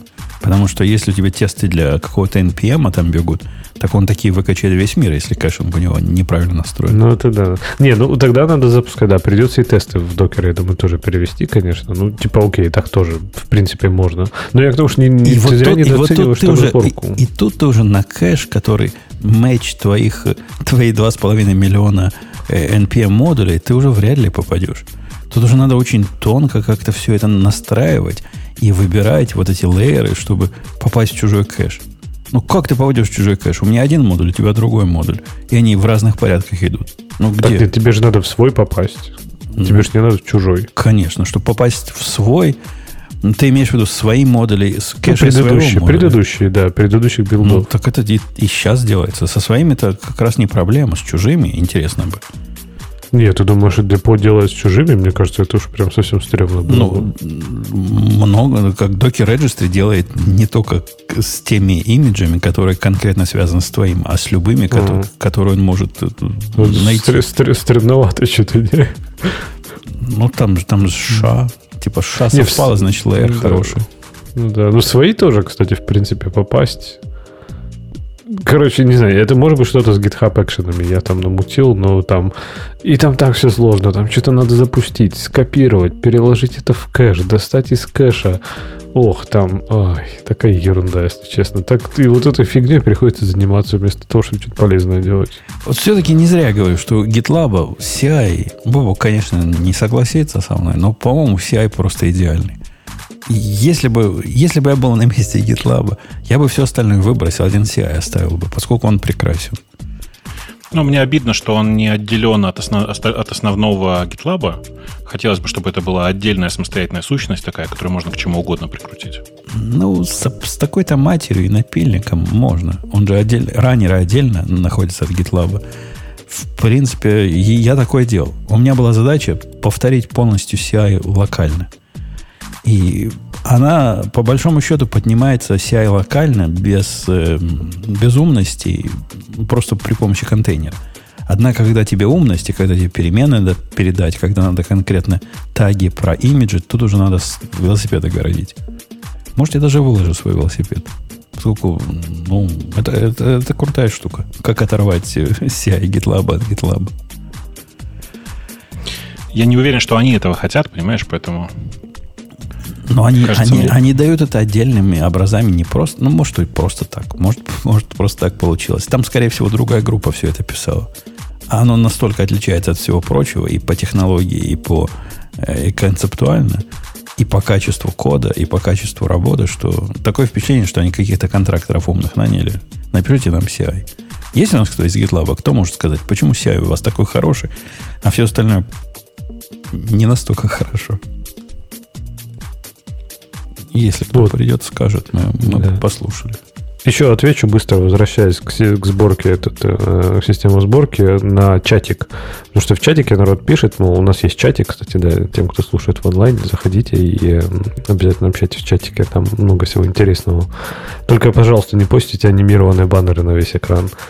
И кто-то сказал, типа, вот, а вот вы не пробовали бай, бай, этот Бейзел от Гугла. Да, блин, локально это собрать вообще фигня. То есть, когда я собираю на одной и той же машине, мне вообще ничего из этого не надо. Там и докер закэширует, даже билдекс там не нужен, он умеет сам кэшировать. Проблема в том, когда это ходит между разными виртуалками при сборке, например, там GitHub, тех же GitHub Actions. Вот там перемещать правильно кэш, подкладывать нужный кэш на разных бранчах, на... вот там начинается просто жесть. И опять же, мне кажется, депо как раз, может быть, он эту проблему и пытается решить. А ты не слышал, Бову, кстати, про проект какой-нибудь, который позволяет э, распределенный registry построить? Это ведь решило бы проблему кэша. Чтобы он снаружи как registry по эй пи ай был, понимаешь, да? А на самом деле он на, на миллион серверов. Но, видишь, это же одновременно означает, что ты хочешь каждый э, промежуточный образ э, при билде тоже отправлять в, э, ну, в репозиторий. Не, не хочу. Я хочу, чтобы там была какая-то умная система с метаданными, которая знала, на каком бы сервере чего собрано и откуда чего взять. Вот что-то в эту сторону, понимаешь? Понимаю, да. Ну, это была прямо бомба. К чему угодно подключил, и вот тебе твои пятьдесят пять раннеров, они являются, например, нодами твоего распределенного registry, и все, вся проблема кеширования решена на уровне докера. Притом mm-hmm. эй пи ай там-то простой, собственно, делать... Даже, даже заняться захотелось этим. Делать там несложно. А как, как ты... То есть, чтобы, типа, чтобы кэши у тебя хранились удаленно где-то? О, чтобы лейеры хранились удаленно? Ну, представь, у тебя ситуация, когда твой раннер является одновременно и нодом для registry. И вот эти все ноды между собой... А, и они автоматически, получается, да, типа, ну, будут да. шариться тогда. Ну. То есть, все, что ты собрал на любом из раннеров, автоматически доступно как registry. Ну, а так, он же, он же не при сборке по умолчанию, по-моему, не пулит из registry по эс ша а. То есть, если у тебя нету этого тега, то он, по-моему, не будет его пулить. Ну, так мы поэтому его там подточим, заточим, эй пи ай перехватим а, и сделаем... Надо, чтобы, чтобы... да, билд-процесс поменять, чтобы, когда он собирает каждый лейер, он сначала проверил, нет ли его в registry, я, если что, вытащил. Ну, да. Богатая идея. Что-то в эту сторону надо копать, а не изобретать свои э, билд-докер-имидж в облаке. А почем сервис этот стоит? Он как-то... Не, я, я по цену, когда увидел, мне показалось, что он не так, чтобы и дешево. двадцать пять, двадцать, долларов... двадцать пять долларов за проект, и дальше, по-моему, пять центов за... Минуту. Минуту или что-то такое. двадцать пять долларов. А что такое проект? Проект это... Это что? Ну, я так понимаю, уж какая-то, ну, типа то, что ты настраиваешь у них на серверах, что вот, типа, здесь я буду собирать вот этот проект. И там это кэш, и туда подвязывают. Репа – это проект, да? Ну, наверное. Я думаю, туда все кэши подвязаны и прочее, поэтому если ты будешь хитрым и пытаться переиспользовать один проект на несколько, то, я думаю, ты потеряешь просто на несколько репозиториев, ты просто потеряешь кэширование, я думаю. Ну, цена конская, конечно. У меня в GitHub сейчас четыреста проектов, например. И... Даже вот эти двадцать пять долларов за проект, это уже выйдут деньги нечеловеческие. Плюс еще пять центов в минуту тоже. Не, ну конская, конская цена. Как, какое-то странное ценообразование. Что-то они... Я не понимаю. Как-то Амазоном запахло. эй дабл ю эс, где, где тоже смотришь так на цену и удивляешься. Да мне кажется, что у них так, так и есть, что у них там внутри немножечко эй дабл ю эс. Вот они и промасштабировали на их цены. Э-э, Ксения, я хочу тебя спросить. В, у меня к тебе... Во-первых, я давно этот вопрос держал. Ты с нами вообще? Или ты дошла куда-то? Против нас. То есть, как, почему против нас? Что, сразу, сразу раз мальчики, значит, хромосомы нет, значит, против? Нет, нет, я просто... Я, я тут, я тут, я с вами, и у меня даже есть идея, какую тему я хочу обсудить. Вот сначала того, я послушаю твой вопрос. До того, как я тему скажу, я хочу, чтобы ты там своим передала. Ты, ты ведь иногда передаешь своим, да? Я, я знаю, я как к тебе приду, говорю, передай главному рептилоиду, и потом раз, что-то в мире поменялось. То есть наверняка передала. А теперь я хочу другим, чтобы ты своим передала. Вот этим водителям Теслы. У вас же там есть наверняка тусовка какая-то, где все девочки-водители Теслы собираются. Ты им скажи. Вот, ты записываешь, да? Скажи, только вот, девочкам? Только в смысле, девочкам. Если там... а, мальчикам окей, можно не говорить. С мальчиками. Хорошо. Скажи им так. Если вы, дорогая девочка, едете на Тесле, и в ряду с вами едет мотоцикл, мотоцикл – это не то же самое, что велосипед. Вот, вот это им. Мотоцикл и велосипед – это разные вещи. Вторая водительница Теслы думает, что мог, может со мной линию разделять. Представляешь, Бобук, им хочется тоже, как к мотоциклам, вместе ехать в одной, в одной полосе. Так может, они из Калифорнии? Кто? Кто? Водители Теслы? Даже в Калифорнии так нельзя делать. Нет, ну подожди, в Калифорнии мотоциклиста можно между машинами. Да-да, но м- машинам нельзя. Между машинами. И нельзя машинам а. занимать линию, в которой едет другой мотоцикл. Подожди, но если едешь посередине, как она вообще туда могла въехать? А н- не ездят мотоциклисты посередине. Посередине – это плохая идея. Они ездят почему? Либо слева, либо справа. А почему они не ездят посередине, как машины? Потому что, во-первых, ничего не видно, если ты едешь за машиной. Во-вторых, водитель из машины тебя не видит в боковые зеркала. В-третьих, у тебя нет места, куда уклониться, если ты едешь прямо за машиной. Так наоборот, ты помнишь, вышибала играла, в середине встаешь, а потом уклоняешься в одну или в другую сторону. Но, да ну, нет, вот я на поняла, прак- на практике... у тебя в другой, да, другая да. ситуация. Ну, то есть ты как-то, ну да, но вообще Тесла, пока, по-моему, как раз мотоциклистов она, я не помню, мне кажется, наверное, все-таки есть мотоциклисты. Она показывает велосипедистов, мотоциклистов, не знаю. Не, это не в Тесле это... проблема, это в водительницах Теслы проблема, которые считают, да. что это нормально. И мне ну, уже две, две таких попались, обе, обе девчонки возраста моей девочки, и обе на Теслах. Так что ты там передай своим, что так не надо Я делать. Думаю, у тебя там, как обычно, этот э, какой-нибудь selection bias. У тебя, наверное, и другие были просто... Никогда. Я не знаю, может, это случилось пять раз или там десять раз, а на Теслах два раза, а на всем остальном по одному разу. И тебе кажется, что это репрезентативная выборка, и ты делаешь выводы. Конечно, я так, всегда так поступаю. За пять тысяч миль, которые я недавно проехал, у меня такое случалось два раза, и оба раза с Теслами. И больше, ну, камон, вот никогда никакая другая машина не пыталась тоже с тобой ехать? Никогда. Никогда. Кажется. Никогда другая не пыталась. Ну, это, это грубое нарушение. Богу, ты представляешь, да, о чем я говорю? Как я просто даже не понимаю, а рядом. Как она туда рядышком с тобой встала-то? Ну, ты прям по краешку ехал, прям между ли- этими. Ну, ну потому что она, она решила, что мотоцикл – это то же самое, что велосипед. С, с велосипедом-то рядом едут, насколько я понимаю. Я бы тоже не стал, но, но вроде велосипед, едут. Велосипеды по обочине обычно едут. Ну вот, он едет сбоку по обочине, а рядом едет ну. машина. Вот она ну, также да. ехала рядом с мотоциклом. Так а у тебя там двухполос... в смысле, однополосная машина была, что ли? Ш... Или шоссе что? Большое? Ну, шоссе было несколько линий. Она а. в моей линии ехала а. в параллель со мной. На моей попытке рукой ей помахать «отвали, отвали», она только плечами пожала и дальше продолжила ехать. Два а раза. Так, а что, ты просто за ней встал или что? Ну, я ускорился и убежал, потому что черт его знает, что она дальше сделает. Ага. Но это было ага. страшно. Это было неприятно. Так что Кошмар. Ты своим скажи. А я не знаю, где вот... Вы же такие специалисты. Где искать своих? То есть это надо на Reddit идти и там искать Tesla клуб или что там, Tesla subreddit, и там читать, что люди, как люди страдают или что. Как вообще искать информацию? Я еще не, не знаю, как найти своих. Не то, что Ксюша, девушек, подъезжаешь да. к Старбаксу, ага. а там наверняка все такие, как, как ты, будет в Калифорнии. И выходишь, и в Старбаксе с ними разговор человеческий. Ты же экстраверт, ты же не какой-то гик. Вообще-то я вообще экстра... я ни, нифига не экстраверт, это, во-первых, поэтому я тут с вами сижу. Если бы я была экстраверт, я с реальными людьми бы вживую сейчас общалась, это первое. А второе, да-да, тут вообще одни Теслы, тут так их не найдешь, надо каких-нибудь, какими-нибудь интернетами пользоваться. Тут это, тут... это не как у вас в Чикаго, ты две... нашел две Теслы и в обоих девушки, тут одни Теслы, и в них все, все разные. Да, у нас, у нас все больше грузовики, грузовики. Да, серьезно, у вас траки больше всего? Ну, не траки, пикапы вот эти. Ну, пикапы, да. эф сто пятьдесят, типа, такого, mm-hmm. такого стиля. Давайте выберем э, тему. Ксюша хотела выбрать да, тему, да. пока я к ней не пристал. Правило шести. Э-э-э, ок, ок. Да, я сейчас попытаюсь ее выбрать. Правило шести для того, чтобы стало что... Чтобы ваш код стал чище. Окей. Okay.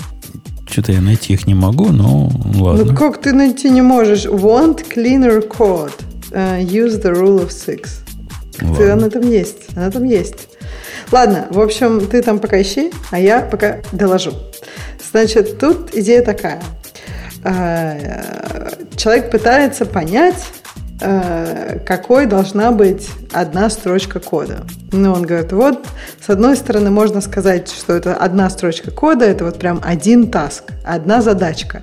Но с другой стороны, он говорит, что, ну, всегда ли действительно это так? Вот, бывает ли такое, что у нас есть одна строка кода, она делает вроде как две задачки, но при этом она супер простая, и как бы смысла особого ее разделять на две части нету.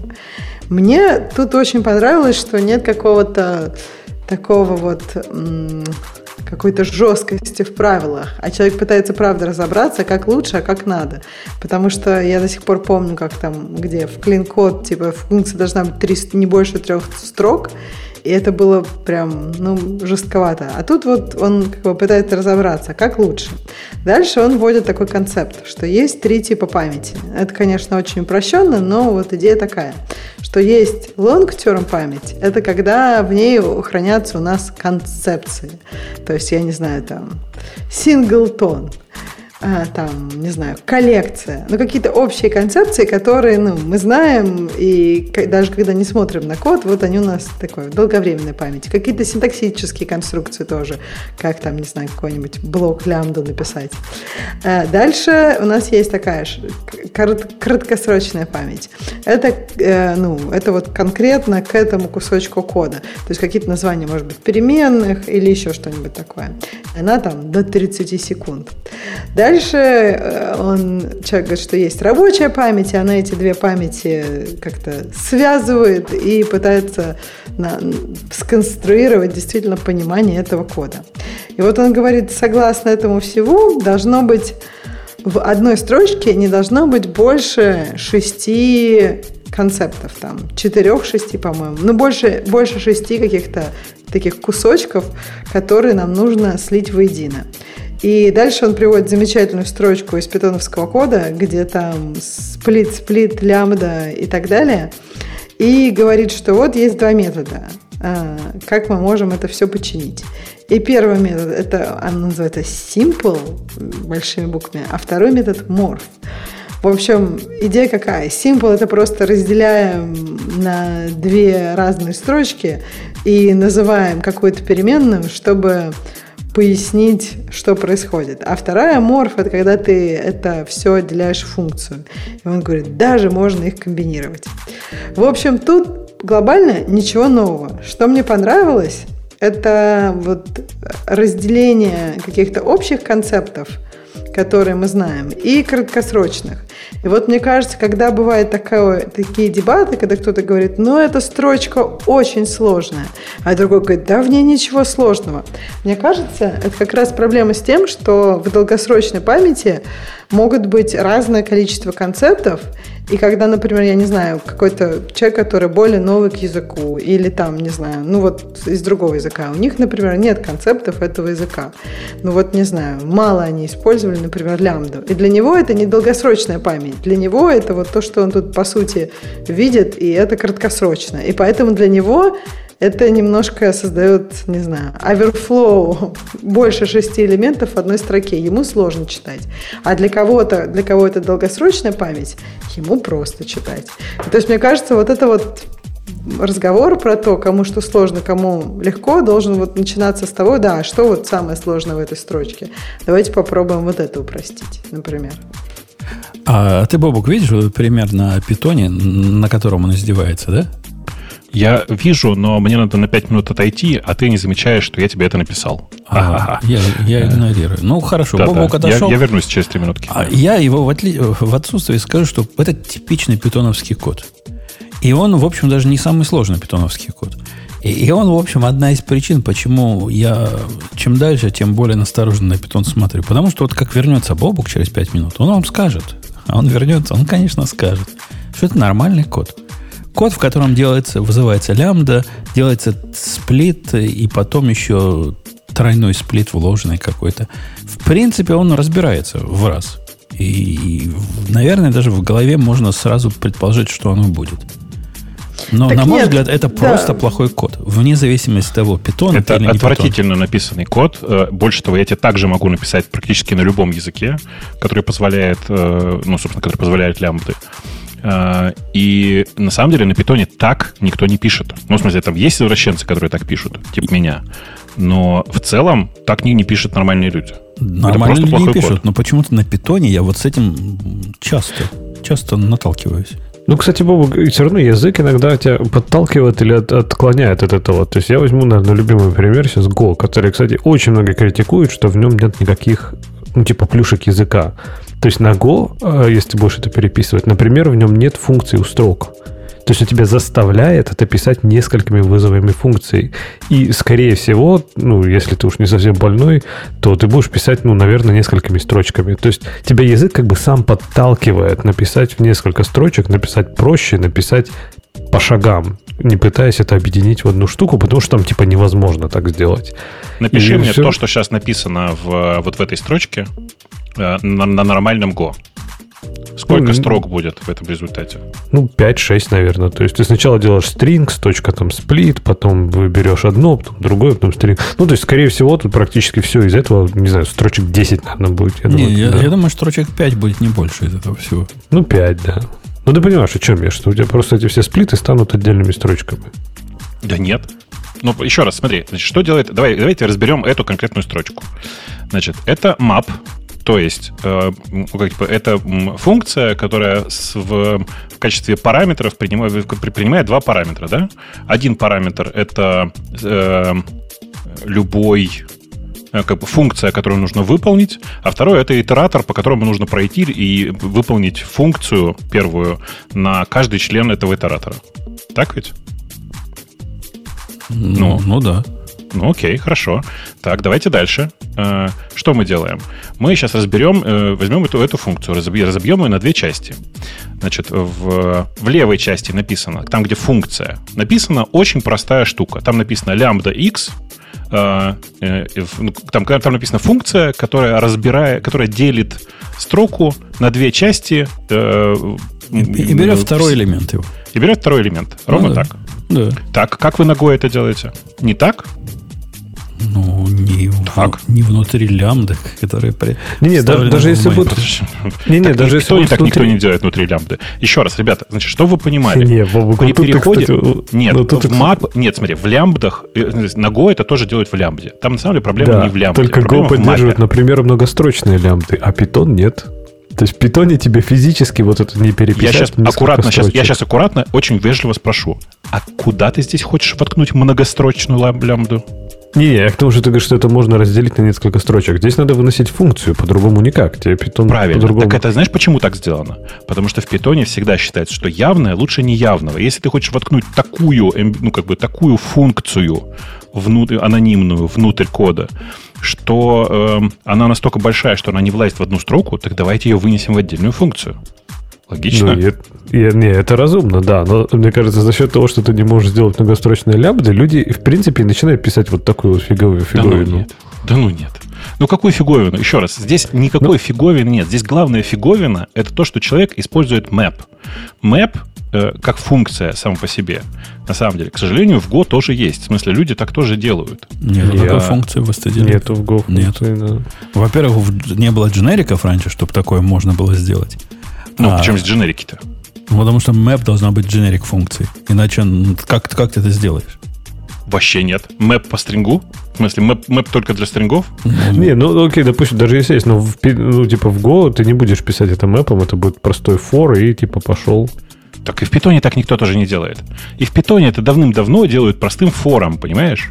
Там есть лист comprehensions, который, собственно, для этого и сделан, который нормально по-человечески читается. Лист comprehensions а вот еще сложнее читать. Кстати, это, по-моему, одна из самых нечитаемых конструкций в Питоне. Для человека со стороны, по крайней мере. Ну, э, я не знаю, кто такой человек со стороны в этой ситуации. Меня, на самом деле, в этом коде бесит практически все. Вот буквально. То есть, типа... Какой-то неприятный человек написал очень плохо читаемый кусок кода. А он еще и баговый кусок кода. А если сплит не, не дает первого элемента, то что ну, будет? Ну, не, не, видишь, ты, ты как бы ты же не знаешь, что, ну, что, что, что происходит. Будет exception. Будет exception. Будет exception. И этого, этого достаточно, да? Вот. Конечно. Ну, окей. Но в вашем-то случае, в случае с Go-то вообще ничего не будет. В случае с Go обработка ошибок — это явная вещь. В случае с Go было, если... размеры не, не, вот не, этого, не, этого не, самого не, не, больше, не, подожди, чем один, тогда, тогда только это делай. Не, не, не, еще раз тебе говорю. Ты, ты точно так же можешь и в Питоне сделать. Но, Но никто так делать не будет, потому что, еще раз, мы рассматриваем плохой кусок кода. Блин, меня прям вот начинают бесить такие вещи. Вы ищете проблему языка. В Питоне огромное количество проблем с языком. Это чудовищный, чудовищный язык, который задизайнен тридцать лет назад. И, и который развивался слишком долго, ну, эволюционировал слишком долго. Там куча вещей, которые нужно выкинуть. И мэп, на самом деле, нужно выкинуть просто из языка. Гвидо был за, его отстояли редкие фанаты. Это редкий случай, когда Гвидо прогнулся. Так вот, э, если у человека есть задача написать это условно в однострочник, он что на питоне, что на Go напишет эту херню одинаково плохо. Ну вот нет. Ну вот, вот нет. Ну давай, напиши мне это в одну строку, так, чтобы это на Go читалось хорошо. Я, я нет, не про то говорю. Я говорю нет про то, что вот код, который... В этом коде ну, много чего плохого, как мы все справедливо заметили. Кроме того, что он еще и технически некорректный. Ну, с моей точки зрения, поскольку выкидывать эксепшн за доступ, за массив и считать, что этого достаточно, ну, мне это дикостью кажется. Ну, ладно, может, в питоне так и носит. Че, че, прости, прости, пожалуйста, а что у тебя в, в Go, что произойдет в этот момент? Если я попытаюсь такое сделать, это ошибка в коде будет. У тебя ну, будет runtime panic, если ты попробуешь это сделать. А в чем, в чем разница между runtime panic и exception в этой ситуации, прости? Runtime panic — это не способ обработки ошибок. Это способ показать программисту, дебилина, у тебя тут баг. Так ты должен был раньше exception, проверить. И, и exception — это ровно такая же история. Ну, а, то есть этот код некорректный, правильно? Если это, код не проверяет длину того, что он бьет до того, как этот, он его бьет. Этот код отвратителен во всех его проявлениях. Окей, мы согласны, что нет, он некорректный. Во-первых, нет ничего хуже. Давай, давай пойдем издалека. Значит, для тех, кто нас только слушает и, и недоумевает, о чем мы говорим. Код выглядит так. Еще раз, это map, в пер, первый параметр его, лямбда x, где x сплитится по знаку равно и выбирается только второе его значение, то есть только, только в квадратной, квадратной скобочке единичка. А дальше написана нечитающая, нечитаемая херня, которая выглядит вот как. S, то есть изначально некоторая строка, сплитится по знаку, по знаку вопроса, берется второй его элемент, потом он сплитится по знаку амперсанд и, и, и берется от минус третьего элемента до конца. И поэтому, поэтому как бы куску прогоняется вот эта вот лямбда, которая была до этого. То есть отвратительный кусок кода. Так вот, э, в этом коде плохо все. Начиная, начнем с названия переменных. Э, вам нормально, кто у вас переменные x и s? Мне нет. Ты что, у нас в Go только так и носит. Ну, нет, то, то, что у вас в Go даже, приезжали даже, на даже читаемость ма, кода, я давно понял. Даже, даже map мы бы переименовали в M, а split в sp. А зачем у вас такое? Вы что, экономите символы? Это да, у, на, у нас есть... Компилятор быстрее работает. В Go такая, такая идиотская манса, с которой мы с Лехой оба не согласны, о том, что если переменная близка к твоему скопу, чем локальнее скоп, тем короче переменная. То есть, как в цикле, типа, ты for i, j и все такое. Внутри цикла, ну, было бы меньше i. Они бы еще что-нибудь меньше придумали. Половину i впендюрили. Мне это кажется абсолютным бредом. Я, точечку, точечку от i. Да. Я, я не понимаю, откуда это идет, но это какие-то заморочки пайка, скорее всего. А, так но вот, это же не, а... вообще не помогает читать код. Вы согласны? Нет, отвратительно, да? отвратительно. Отвратительно. Короче, я смотрю вот на это все и понимаю, что это, конечно, просто ну, отвратительная фигня. В смысле, начиная с названия переменных. Пойдем дальше. Вообще не проверяются ошибки. Вообще, совсем. С расчетом на то, что если что-то произойдет, ну, будет паника. Ну, это типа просто, типа, будет паника, в смысле, будет эксепшн. Ну, как бы, ну как еще на, на, это, на это дело смотреть? Ну, ты понимаешь, что человек, видимо, как бы не, не, не заинтересован в том, чтобы его программа работала, а заинтересован в том, чтобы отработал конкретный тест-кейс. Ну, вот видишь, okay. Тут же я с Лехой опять же соглашусь. Язык тебя в эту сторону подталкивает. Если мы такое напишем на Go, вот как здесь, взять от, сосплитить строкой, взять первый элемент, то mm-hmm, по так. умолчанию что произойдет? Наша программа умрет. А что произойдет в питоне, в которого все... Подожди, подожди, подожди, нет, подожди. Засплитить и взять первый элемент, то по умолчанию программа умрет, говоришь ты. В смысле, она не отработает, если после сплита окажется, что элементов два? Не-не, если не так получится. По умолчанию я имею в виду, если... Так ну, и в питоне тоже умрет. Как умрет? В питоне у тебя наверняка есть какой-то большой там кэч... Ну, не, вот не, этот, не, который не, ловит не, твои эксепшены, которые все равно Жень, ловиться э, должны. Ну, ты не спеши меня. Никто, во-первых, никто не делает try-catch в современном мире без указания конкретной, конкретной ошибки. А, а если так делают, ну, мы зачем про дебил, дебилов-то разговариваем? А то, что язык такое сделать, позволяет. Нам для того, чтобы вот такое сделать, нам надо сделать целый танец с этой рекавери и со всем нет, этим, нет, чтобы нет, паники нет, вылавливать. Жень, ты знаешь, тут есть важный момент. Тогда давай обсудим, как классно, что люди не умеют летать. Потому что, ну, это же, это же бред какой-то. Прикинь, ты бы, ну, у тебя были бы крылья, ты бы их сложил и долбанулся бы головой об землю. Ну, вот это так, такой же аргумент. Вы, как бы говоря об кастрированности и урезанности э, Go, говорите, вот так хорошо, потому что так нельзя убиться типа от того, что ты летаешь. Ну, блин, ну людям летать хочется. У людей разные не, подходы мы, к жизни. Мы о другом говорим. Мы говорим о, о том, а, что... Точно об этом говорите. О том, что если у тебя язык, который заставляет, просто заставляет тебя явно проверять ошибки... У тебя язык... Нет, ты, ты сейчас врешь. Ты сейчас просто врешь. Go не заставляет тебя проверять ошибки. У Go есть э, договоренность такая, что давайте проверять ошибки. Вот это есть. Ладно. То есть, типа... да, хорошо, я перефразирую. Если да. ты человек с каким-то процентом головного мозга, то ты в Go то проверяешь ты, ошибки. То ты не будешь писать такие однострочники, Жень. Ну зачем мы об этом говорим? Мы говорим об одинаково дебильной ситуации. Я бы сказал, что на самом деле история в другом. Человек, который пишет вот такой код, как он здесь написал, он просто не в состоянии будет нормально писать на Go. У него просто компилироваться ничего не будет. А что минус три в первого, первого этого самого в слайсе означает? Это значит три, третий с конца. Третий с конца. С левого конца. Третий сначала. Справа. Получится. Справа. Нет, а, третий, третий справа. справа. Окей. Да, да. Тоже добавляет, так сказать, выразительности. Ну да.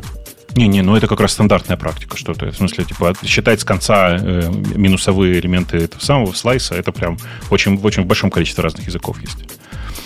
Вот. В, да, наш, но... в нашем нет, это нормально. Сделал, был бы здесь, Леха, лен, там это самое, минус три. Ну, лучше ведь было бы, правильно? А чем было бы лучше, Жень? Вот, прости. Понятнее было бы. Я, я глянул я... на это минус три. Я, я что-то задумался, а, а, а слайсы не умеют разве минусы брать? Слайсы умеют минусы с другой стороны брать. Но с этой с стороны какой? Они... Ну, с какой с другой? С правой стороны можно сделать. Так это и есть с правой. Минус три – это третий справа. Если третий, если считать справа. Не-не, его нельзя в этом. Вот так написать нельзя в Go. Это будет, я не знаю, что это будет, но это будет не то, что вы думаете. Пусть нас поправят, но, по-моему, минус три можно указать только на правую границу второго, вот того, который, ну, второго после двоеточия. У первого такое, по-моему, это не, по-моему, точно сделать нельзя. Надо писать лен, терпер, минус три. И это, это правильно, это явно, это без, без, без, без затей. Я бы не сказал так.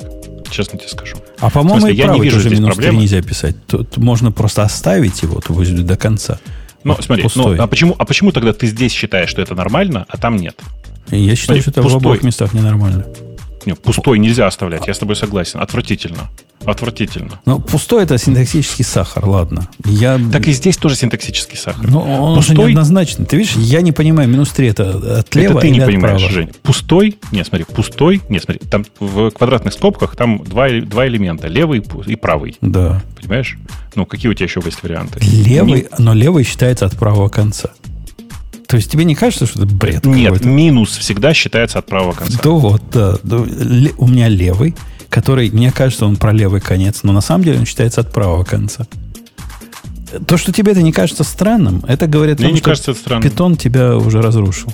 Нет, я думаю, что э, мне кажется, что ты просто в своем желании дойти до минимализма скоро до, э, как до, бы сказать, до макроассемблера свалишься и все. Потому что, э, на самом деле, ты идешь по очень странному пути. Ты искренне считаешь, что чем меньше э, смысла, чем меньше сахара, чем больше написано руками, тем лучше. На самом деле это не так. Э, это создает очень много когнитивной нагрузки. И э, читая сейчас код на Go, мне периодически приходится это делать, я каждый раз матерюсь от, от, от того, насколько...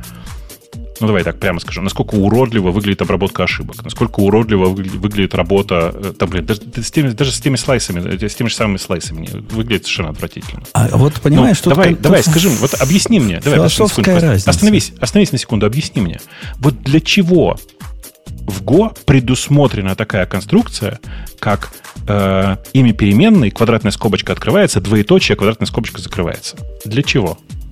Все кстати, все, кстати, меня тоже подбешивает вот эта разница, что у тебя можно варом сделать, а можно двоеточие равно сделать. Вот это, короче, вообще отвратительно. Мне, мне тоже... А, еще make и пустая структура тоже бесит. Погоди, но они все для разного нужны. Во-первых, ну... make, make создает, ну, как сказать, указатель. Это же язык с указателями. Или, как они называются, референсы. Mm-hmm. Ну да. Вот, ну, это, же, можешь... это, же очень, это же очень очевидная штука, указатели, да? Ну да, мы от C тут указатель? Вышли. Да-да-да, указатели, но нет контроля боровинга, в смысле нет контроля владения указателем. Какая красивая конструкция. Это, блин, знаешь, это удивительное а, у дело. У, Я... у нас, Семен Семенович, гарбидж-коллекторы для этого есть. Нам не надо да, контроля. Да, да, да, да, да, да. Я тут я в очередной раз объяснял недавно ребятам, которые пишут на, на Ruby, как они, значит, они попробовали сделать, э, э, короче, такую дуру, которая, с одной стороны, принимает большое количество событий, и с другой стороны, пишет их в базу. Они один сделали кусок на Ruby, другой на Go. И сказали, смотри, вот на Ruby все гладенько происходит, медленно, но гладенько. А на Go, смотри, пишет, пишет, пишет, бум, на ноль целых четыре десятых секунды внезапно остановилось. А потом снова пишет, пишет, бум, опять на ноль целых четыре десятых секунды остановилась. Ерунда какая-то. Наверное, там по памяти что-то упирается. Не, ребят, это вы так написали, что у вас гарбидж-коллектор срабатывает. На ноль целых четыре десятых секунды? ноль целых четыре десятых секунды. Ну, у них очень сложная, очень сложная там, типа... Это, у них там в консерватории проблема. Чтобы гарбидж-коллектор на ноль целых четыре десятых секунды остановил мир, либо нужна очень старая версия Go, ну, типа реально. Нет, типа... Это, это свежее, это свежее. Либо у них что-то в другом месте не так. Они какие-то дикие аллокации, деаллокации там делают внутри. Дикие аллокации, деаллокации, так и есть. Ну, надо чинить консерваторию. Ну, нет, не уверен в этом.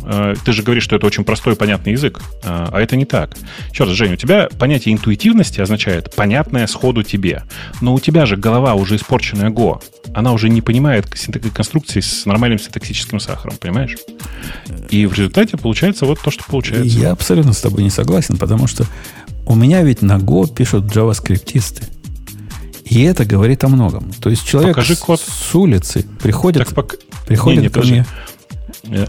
Ты просто почему-то считаешь, что это аргумент.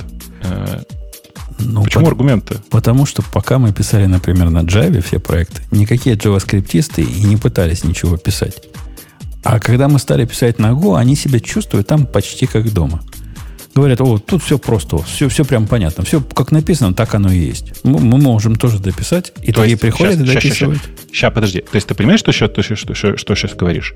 Что, оказывается, JavaScript — это нормальный язык, в отличие от Java, говоришь ты. Не-не, я говорю о том, что если язык выражения целей, целеполагания достаточно простой и не замусорен э, лишними сущностями, то любой человек, даже джаваскриптист, приходит и пишет на нем как дома. Жень, ну как, ну что же не замусоренные лишними сущностями? Это значит, что у тебя люди пишут так, такую же херню, которую они пишут обычно на джаваскрипте. Ну типа, как можно назвать интуитивным квадратные скобочки int как определение массива? Ну как? Это всего лишь синтаксис. А что тут такого? Ты хочешь, чтобы квадратные скобочки с другой стороны писались? Нет, я хочу, чтобы это было написано array э, в квадратных скобочках int, например. Ты, Или типа умоляю. Век в, квадратных, в, в, в треугольных скобочках int.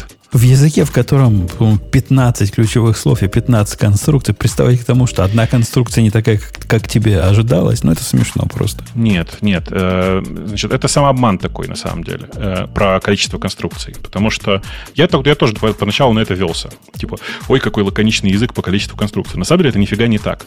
Количество конструкций невелико, а вот вариативность и смысловая нагрузка на каждую их комбинацию довольно большая. И типа, ну, просто люди, которые считают смысловые, типа, которые считают элементы, говорят, ой, ну это же тут же очевидно, вот типа фигурные скобки, квадратные скобки означают массив. Да, но обозначение две фигурные скобки без всего перед названием типа означают другое, понимаешь? А что такое две фигурные скобки? Два квадратные, квадратные, прости, пожалуйста, не фигурные, квадратные. А, а еще же бывает еще страшнее, это когда не, не две, как бы не, не э, как это сказать, не, не просто две, дв, дв, дв, скобка открылась, скобка закрылась, а скобка открылась, скобка закрылась, скобка открылась, скобка закрылась. Ну это вообще суперинтуитивно, правда? Ну, для этого, это как раз довод, типа, что вот здесь автор так написал. Но для этого ты можешь type написать свой и не вкладывать мэп вовнутрь другого мэпа. Ну, конечно, это же тоже очень интуитивно, а главное, очень чистенько выглядит потом, да? Ну, нет ведь, Жень. Ну, короче, я вот что пытаюсь сказать. Ты, хочешь ты сказать, просто пытаешься отстаивать язык. Вложенный дикшнери в питоне как-то лучше будет выглядеть. Вложенный дикшнери? Не, в, массив, в, питов, в, массине, в, пито, в питоне массивы и хэши это разные. Короче, массивы и дикшнери это разные типы. Ну, а, да. И, ну, вот. и, и в Go они разные питоне, типы. В питоне, как ты понимаешь, ты можешь вообще, в принципе, этими определениями не заниматься. А, а тут ты, ты на самом деле занимаешься очень интересным упражнением.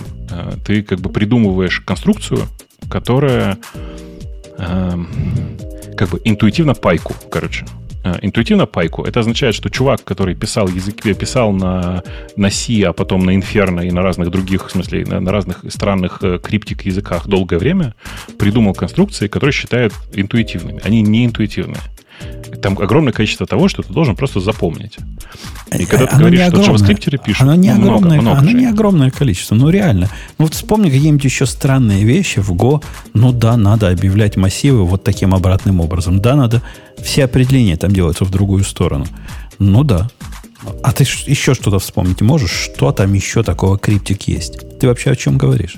Да там дофига такого. Жень, ну, я просто, ну это просто первое, что сейчас пришло в голову. Я редко пишу на Go для того, чтобы сейчас там сходу что-то насыпать такое. Ну, вот. Но там дофига такого, понимаешь?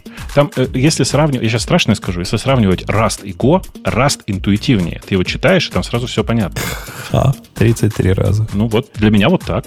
Да понимаешь? Нет, но это, Бобук, твоя, мне кажется, твой опыт. Мне кажется, вы Конечно. вообще говорите просто о своем опыте. Что с, ва- с вашего опыта кажется понятней. Мне кажется, ваш опыт, ну, не одинаковый. И Женя писал на слава Java Богу. много. Да нет, ну почему, слава Богу, просто у не, всех не, опыт я... разный. У тебя ты писал на питоне много. Есть какие-то вещи, которые тебе понятнее, есть вещи, которые Жене понятнее. Это же нормально. Почему вы так спорите как-то прям... Как не, будто не, все мы, должно мы быть часто... одинаково, всем понятно. Не, именно это все, все это дело в другом. Мы часто про это зарубаемся, я про это зарубаюсь всегда одинаково на одну и ту же тему. Когда Женя начинает нести пургу на любой язык программирования, отличный от того, который ему понятен. А там, понимаешь, прикол... Отличный от того, том... на котором он пишет сейчас. Ну да, это, кстати, тоже правда. Но тут, видишь, прикол заключается в том, что э, на вкус и цвет фломастеры разные. И то, что интуитивно одному, вообще не интуитивно другому. И по этой причине, э, не, ну, как бы говорить, что типа всем надо писать на Go, это прямо очень большое привлечение. Нет, ну, слушай, я вижу пачку кажется, людей, которые не могут писать на Go вообще. Вообще понятие интуитивно понятно, мне кажется, оно немножко такое туфтовое. То есть, типа, это, это большой обман. То есть, таких языков действительно, чтобы было интуитивно понятно, нет. То есть, интуитивно понятно, наверное, вот русский объяснил, все понятно. Вот это интуитивно понятно. И то, наверное, не очень зависит от того, какой у тебя язык родной. Интуиция действительно работает по-разному. Если ты всю жизнь писал, я не знаю, на Лиспе, то, наверное, тебе любой там expression-based язык будет очень понятным, простым и вообще вопросов не вызовет. А какой-нибудь императивный просто шок и трепет будет. Go не то, чтобы он интерактивно, интерактивно, интуитивно понятный. Он реально очень тупой. Вот в чем дело. Вот он его плюс. То есть там не то, что... Там какие-то конструкции, которые, я не знаю... Как сказать, они, они, они самые-самые, понимаешь, вот он именно simple, там самые-самые простые конструкции, даже если ты их не понимаешь, их достаточно легко понять. То есть, например, даже, ну, я тебе приведу пример там, вот из функциональных, да, какой-нибудь Reduce. Reduce, ну, все равно, чтобы его правильно использовать, тебе надо чуть-чуть подумать, как вот он использует, что это Reduce не только там плюсиком, да, можно сумму вычислять, а что Reduce — это как концепция, как типа fold. А вот, например, в Go такого нет, там есть цикл, а цикл, ну, люди более-менее как-то вот понимают. То есть концепция интуитивно понятна, язык пофиг, типа его легко действительно изучить. А вот концепции самые простые. В Go, наверное, самые простые из того, что я видел. Ага, горутины и ченнелы. Вообще интуитивно. Это понятно. Самое сложное, да. Но даже, в принципе, там, опять же, в других языках оно не сильно проще. Ну, например, я говорю, вот я как пример привожу, да, то есть я сейчас что-то решил посмотреть перед подкастом на этот, на Project Loom, виртуальные потоки в Java, mm-hmm. и сел писать на Java. Я не писал, сколько полгода не писал. Я реально, короче, я не осилил, как эйч ти ти пи реквест отправить. Ну, просто кон- конкретно не смог. Почему? Потому что не то, что язык такой не, не интуитивный, потому что, ну, так эс ти ди-либ сделано, да, что тебе надо какие-то вещи там знать. А, а вот в Go, я не знаю, мне кажется, там эйч ти ти пи потыкал, потыкал, и что-то там эйч ти ти пи точка гет что-то как-то само там заработает. Что-то у тебя все равно получится на выходе. Да-да, в Python вообще в одну строчку, прикинь. Так, наверное, может, надо всем на Python писать. Там вообще интуитивно. Request.get и вперед, и все. Не, ну тебе на request поставить уже правильно, вот это вот все. Так что, apt, get, install, request, в Ubuntu вообще все интуитивно понятно. Ну, вот видишь, мы... уже начинаем расползаться. Почему начинаем расползаться? Apt, get, get, и пошли уже package-менеджеры. То есть, так, подожди, знаю... так в Go все же еще страшнее. Там же еще и компилировать что-то надо. Это же вообще страшно. А ты же этого не можешь еще написать go run и даже не знать ни про какие компиляции. Не, не можешь. Это нет. Тебе надо терминал знать. Это уже, еще раз, как бы уровень знаний у каждого свой. И мы реально упираемся в то, что типа каждый, базируясь на своем знании, как Ксюша верно заметила, при своем личном опыте, пытается выстроить конструкцию, как ему комфортно. Да, я, я не спорю. Я к тому, что мне кажется, что вот, например, в таком языке, как Go, этот уровень конструкции, он, скажем так, под множество других языков. То есть, ну, вот как ты говоришь, терминал. Ну, и для Python тебе тоже его надо будет знать. То есть, вообще фишка нет. В том, что... Ну, ви ди и кнопочку нажал, она запустилась. Ну, ну, в Go тоже так можно, да. Но я к тому, что ты понимаешь, о чем я. Что ты можешь, типа, запустить, что-то запустить из консоли, это применимо и к Go, и к Python. Но в Python есть конструкции, которые не применимы к Go. А все, что есть в Go, оно применимо почти ко всем другим языкам. Каналы и Go-рутины, окей, я согласен. Ну, и то, кстати, они сейчас все больше и больше. Но, в принципе, все, что есть в Go, оно не то, что интуитивно понятно. Оно понятно, оно существует, ну, типа, во всех императивных языках. Там какие-то циклы, переменные, конкретный синтаксис ты изучишь. Но понятия никакие новые там не появляются. Даже обработка ошибок. Типа ты не думаешь исключениями, там, стеками. Ну, типа вернул строчку, не получилось. Вот и ошибка. Так на большинстве скриптовых языках, языков люди же вообще не думают исключениями. В смысле, у них вообще нет... Они не занимаются такой ерундой, как обработка ошибок. Им не надо. Ну вот, вот в этом же и беда этих языков. То, что в этом так. языке написать вот этот сплит от одного, это... Ну, ты говоришь, что это ненормально. Я согласен с тобой, что это ненормально. Перемотай... А... Нет, еще раз, ребята, вся статья написана человеком, который не умеет писать код. Перемотайте в самый конец статьи. Там написано, а вот с каким кодом мы закончили и считаем, что он нормальный. Давай, давай посмотрим, чем, чем они закончили. Сам внизу. А, ну тут ну, красавцы, да. Но они ведь тоже, как ты, на питоне говорят, зачем нам проверять границы, выход за границы. Возьмем первый элемент, возьмем минус третий элемент, и хорошо будет. Ну, в скриптовых языках ошибки так никто нет. не обрабатывает. Ты же сам да сказал. Нет, дело, дело не в этом. Во-первых, там остались S и X как название переменных. Во-вторых, обратите внимание, там внизу опять зачем-то map. Зачем? Для чего? Там нет, ну подожди, там хотя бы назвали переменные, которые они ввели, они их назвали нормально. То есть, по крайней мере, это, мне кажется, по- помогает что-то понимать. Query params, нет, нет, я, тут я ю ар эл, согласен, query да. string. Класс. Типа, наконец-то стало понятно, что там есть как бы ю ар эл, а еще есть query uh-huh. params. Да, мне непонятно только, откуда там S стало. Берется опять. Так а, это а... S, может быть, это то, что принимается функция, ну, то есть, как бы, это верхний параметр. То есть, я так понимаю, что они его не могли переименовать, то есть, это... Приходит из кода выше, я бы так сказал. Ну, допустим, а почему они минус три оставили? Минус три, что за магическое число? Что оно означает? Ну, они просто знают, что у них там так. Ну, что ты, как бы, в смысле, прими уже, прими уже мысль, что они не проверяют данные, потому что они считают, что они вот такие. Да-да, я понимаю, но минус три имеет же какой-то смысл. То есть тут, ну, как минимум, коммент тут должен быть. Минус три, потому что мы имеем в виду двоеточие, слэш-слэш отрезаем. Я не знаю, чего они отрезают. Нет-нет, они просто смотрят на третий параметр. Смотри внимательно. Они просто смотрят на третий справа параметр. А почему? Ну, потому что они знают, что он в урле третий справа. Окей. Okay. Тут нет другого смысла, не ищи его здесь. Меня здесь гораздо больше выбесило, что остался мэп. Непонятно зачем. Это фиктивное использование, как бы непонятно ради чего. А ты ради бы того, тут... чтобы похвастаться, что я знаю, как мэп работает. Ты бы цикл поставил? Ну, конечно. Ну, ты бы не цикл поставил. Я бы поставил comprehension, но Во. он выглядит как цикл. Поставил бы comprehension, который больше выглядит как мэп, чем цикл. Че? Comprehension вас, ваш. Это такая форма мэпа для бедных, а, а не форма цикла для богатых. Эм... Я, конечно, буду стараться сдерживаться, но цикл – это же, эм, по сути, проход по итератору, где ты внутри что-то вызываешь, правда? И? Ну, эм, там даже буквы те же самые, что в, в, в list-comprehension, понимаешь? Не, не понимаю. Ну, смотри, значит, что здесь написано? Здесь написано map lambda от x, где x сплит равняется, x сплит поравно и выбирается второй снова его элемент. Для каждого элемента query params. Только глядя на map, вообще непонятно, что это именно это и делает. Мне, как мне, выглядит лист comprehension в этой ситуации? Мне кажется, я тебя, извини, перебью. Мне кажется, что как раз map тут самая маленькая проблема. Типа, кто знает, что такое map, он понимает, что эта штука сделает. Так никто не знает, что такое map. Ну как, Леха знает, что это с фолдом связано. Как, кто-то знает. Ну, map не связан с фолдом. В одной... Reduce связан с фолдом, в одной, если вы об этом. Они в одной семье, все вместе.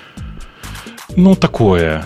Если считать, что все, что связано с map, фильтр, reduce, это все одна семья, то возможно. Конечно, но на самом деле, конечно. Проблема же не в map. Проблема в синтаксисе map. Проблема в том, что map — это конструкция, которая изначально предполагает, что человек думает в функциональном стиле и понимает, как работает map. Ну...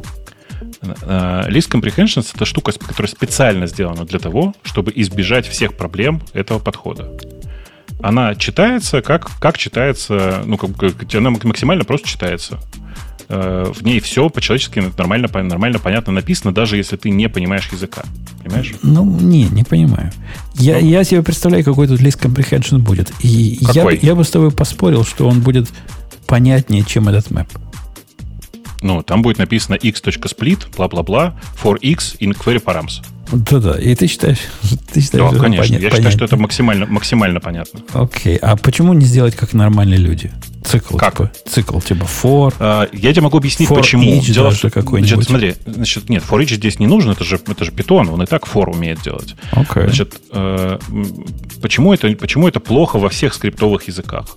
Потому что list comprehensions обычно работает примерно в двадцать раз быстрее, чем любой цикл, потому что цикл, на самом деле, он создает новую, э, как бы новый скоп внутри себя, он порождает огромное количество накладных расходов, и люди используют мэпы и list comprehensions тупо для скорости. Че, и реально, list comprehensions для скорости используют? Конечно. Подожди, а map и list comprehensions это будет одинаково по... Да, оно по скорости одинаково примерно. Оно по скорости одинаково примерно. Но, возможно, это специалисты в Python. Я, например, понятия не имею, что цикл настолько медленно почему-то в Python работает и столько аллокаций там делает. Почему? Не, не, там же не в цикле дело. Ну, в смысле, там дело в том, что у тебя... Ну, не, не, да, в смысле, он, в аллокации он делает и дает тебе дополнительное количество строк в процессе, что тоже тебя раздражает обычно. И всякое такое. И поэтому люди для того, чтобы сократить э, написание и скорость исполнения, да, использовать list comprehension. Ну, ну дик, дикость ну, какая-то. Ну, что значит дикость? Ну, дикость, это, это означает, людям, это, это нет, означает нет, что... Сдел, это значит, людям сделали синтаксический сахар. В так вашем нет, мире вот без, что... без углеводного Go, конечно, сложновато. Подожди, Бобок, нет, меня знаешь, что тут смущает? Синтаксический ну. сахар – это обычно то, что не влияет особо на перформанс и скорость выполнения. Это просто удобнее писать. Это определение синтаксического сахара. Если у тебя ты напишешь, ну, написал в одну строчку, у тебя выполняется быстрее, это как-то не очень явно. Нет, нет, в смысле, оно, оно выполняется быстрее не от того, что оно в одну строчку. Я понимаю, понимаю, я, я согласна с тобой, но, но просто фишка в том, в том, что ты написал вот так вот, и оно быстрее, и как бы это как-то вообще не интуитивно, что вот это оптимизация, нет? Ну, это конечно, же, это дичь смотри, какая-то значит, полная. Конечно, у вас все дичь. В, как бы в целом Я ответил на вопрос, почему вообще люди стараются использовать comprehensions, и это не связано с, как это, с синтаксическим сахаром. Это часто связано с тем, что comprehensions тупо банально быстрее. Быстрее он в данном конкретном случае тупо из-за того, что здесь не порождается нового контекста для цикла. И при этом оно и читается как бы проще в этой ситуации.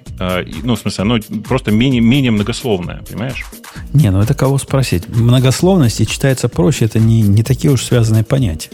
А они, наоборот, часто ортогональные. А у меня вопрос другой. А что, реально в десять раз медленнее будет цикл? Ну, не цикл в десять, работать? Конечно. Тут зависит от размеров цикла. Нет, не в десять. Разница, наверное, процентов на десять будет. Ну, тогда пишите цикл, дорогие мальчики и девочки. Ну, и конечно. Не можешь себе голову компетентную. Если ты, если ты вообще, в принципе, не понимаешь, как это работает, пишешь цикл. Ну, то есть, если не в десять раз, а на десять процентов, то это, это действительно синтаксический сахар с минимальными накладными издержками. Ну, тут, видишь, тут же еще есть такой Подожди, момент, да, у тебя, что... Можно я скажу? Ты же очень часто пишешь вот это все. Ну, то есть, либо циклы, либо это. То есть, если у тебя, не знаю, ну, такого много, то есть, часть программы – это проход по каким-то коллекциям. И если это даже десять процентов, то оверолл это будет, ну, как а бы оно, важно. Оно там, это же питон, Ксюша, оно там все будет остальное так медленно, что вот это выигранные десять процентов никого уже не спасут. Эти нападки, нападки такие трогательные. Прям настолько быстро передергиваешь, как я люблю говорить. Да. Смотрите, тут есть еще важный момент, что в коде, который... Блин, эта статья отвратительна сама по себе. В этом коде есть важный момент. Обратите внимание. Вот видите, map, который вызывается, что-то там сплитит и все такое. Вы понимаете, что это бесполезный кусок кода, потому что результат не учитывается. Ну, а, просто... А map, map это что? Это выражение, что ли? Оно что, возвращать должно? Ну, оно как бы, да, возвращает конечный список в результате. Ну, может, а как иначе? Ну, фиг его знает. Может, что-то модифицирует внутрях. Я не знаю, что бы оно могло модифицировать. Но меня бы это не удивило, а... зная Python. Ну, э, напомнить хочу, что... Какую-то map... таинственную переменную доллар-доллар может модифицировать там внутри. Ну, нет. Конечно, ничего такого не происходит. В смысле, э, шутка смешная, но нет, там ничего такого не происходит. Оно должно вернуть, на самом деле, список элементов. Но, но код не дописан, короче говоря, да? Тут, Я вот что пытаюсь сказать. Что, левая теперь, часть. Смотри, там, там, там на самом деле должно быть написано, например, return, map, бла-бла-бла, вот это вот все. Ну, ты и... тоже, Бобук, вот, ну, прости, я тебя перебью, ты говоришь, что типа, что, ну, типа, оно естественно должно возвращать. Ну, блин, неестественно. Например, сорт в питоне нифига не возвращает. Сорт делает in-place сортировку. То есть в том-то дело, понимаешь, вот Тут... такие штуки, они выбешивают, то есть как раз питонер, что типа вот здесь это нормально, а здесь нет, здесь мы что-то вернем. Я бы тоже, кстати, подумал, как он путнул, что-то in-place, что-то модифицирует и все. А что, нет, ну ты посмотри в код, что оно модифицирует. Ну, что-нибудь внутреннее. Ну, что оно ну, там ничего в каком, модифицирует, в чем? Да. Тут просто не в чем модифицировать. Ну, типа а... просто плохо написан код, а так надо куда-то аппендить во внешний какой-то лист. Ну, ну, так и есть. Там должно быть написано, там, типа, ну, result равняется map, бла-бла-бла. И когда ты добавляешь туда result, становится сильно более понятно, что, э, типа, почему написано именно так. Потому что, если ты добавляешь result, ты, э, как бы объяснить-то, э, у тебя получается... ну, как бы сильно больше кода в одной строчке, и ты понимаешь, в чем проблема. Блин, я вам сейчас супер быстро вот так вот накидал. Смотрите, значит, кинув наш чатик, напомню, у нас есть чатик, который называется радио-ти-чат в Телеграме. Первая строчка – это то, как оно, как оно написано у замечательного автора. Простите, у меня там буква пропущена. Написал резал вместо result. Прости. А, не компилируется да. код. Не, не, не, не должен. Второе, это то, как оно выглядит с list comprehension, где написано result равняется x split по равно, и возьмем второй элемент для каждого x из query params. И, на мой взгляд, там все совершенно очевидно. А есть третий вариант, про который говорит Умпутун, где сначала ты объявляешь пустой result, а потом аппендишь в этот пустой result, итерируя по этому циклу. Насколько, я насколько... бы взял из этого третий вариант, но я бы добавил к нему еще проверку того, что есть ли там два элемента, как минимум. И, и вот с этим бы жил в следующие десять лет. Ну, видишь, я же тебе говорю, это же просто разные подходы. Ты же всю жизнь пишешь довольно специфические куски кода, задача которого прожить десять лет. У большинства людей задача не такая. У большинства людей задача закрыть таску, как известно. А в ней, ну, вообще, в принципе, написать три строчки кода, да еще и, не дай бог, кто-то предъявит требования по, ну, по скорости работы. А здесь, обрати внимание, здесь как бы, если у тебя в первом, в первом и втором случае порождается новый массив, и он сразу же порождается из, очевидно, из, ну, из, как бы изнутри кода интерпретатора, а здесь у тебя по-другому. У тебя здесь на каждый э, проход, на каждый, на каждый элемент в массиве query params будет вызываться append, то есть добавление нового элемента к связанному списку. Это не самая дешевая операция, даже если ты на сях пишешь. А у вас нету такого, что можно result сделать известного размера? Потому что размер-то мы знаем.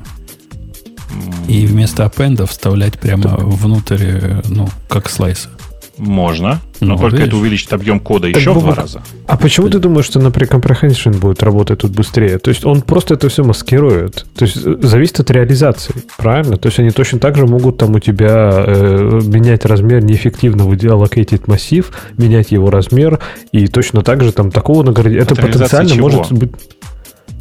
В смысле? Ну, внутри-то ну, он же, скорее всего, тоже куда-то это складывает, правильно?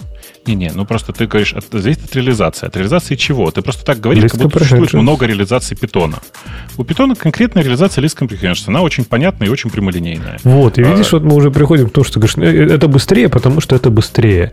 А вот как раз типа подход Go, если это быстрее, напиши, чтобы это выглядело быстрее. Потому что типа не надо маскировать, что там создается массив. То есть не надо притворяться, не, что не, его не, там нет. Не, не, он подход там Go в этой ситуации. Напиши одиннадцать строчек. Ну да. Если ну, это да. дорого, но пусть ты, это выглядит ну, дорого. Ну, конечно. Ты просто, одиннадцать ты строчек думаешь, у тебя не будет. У тебя здесь не будет одиннадцать строчек. К твоему примеру, вот этому с пятой по восьмую, по седьмую строку, которая три строчки, напомню, добавится здесь еще проверка на ошибку, ну, на, на выход за границу, которая, на мой взгляд, нужна в любом из этих случаев. И добавится еще к первой строке make, вместо того, чтобы пустой вот это создать. Жень, make к этому всему у тебя добавится... Размера. У тебя к этому всему добавится знание того, что такое указатели, что такое типы.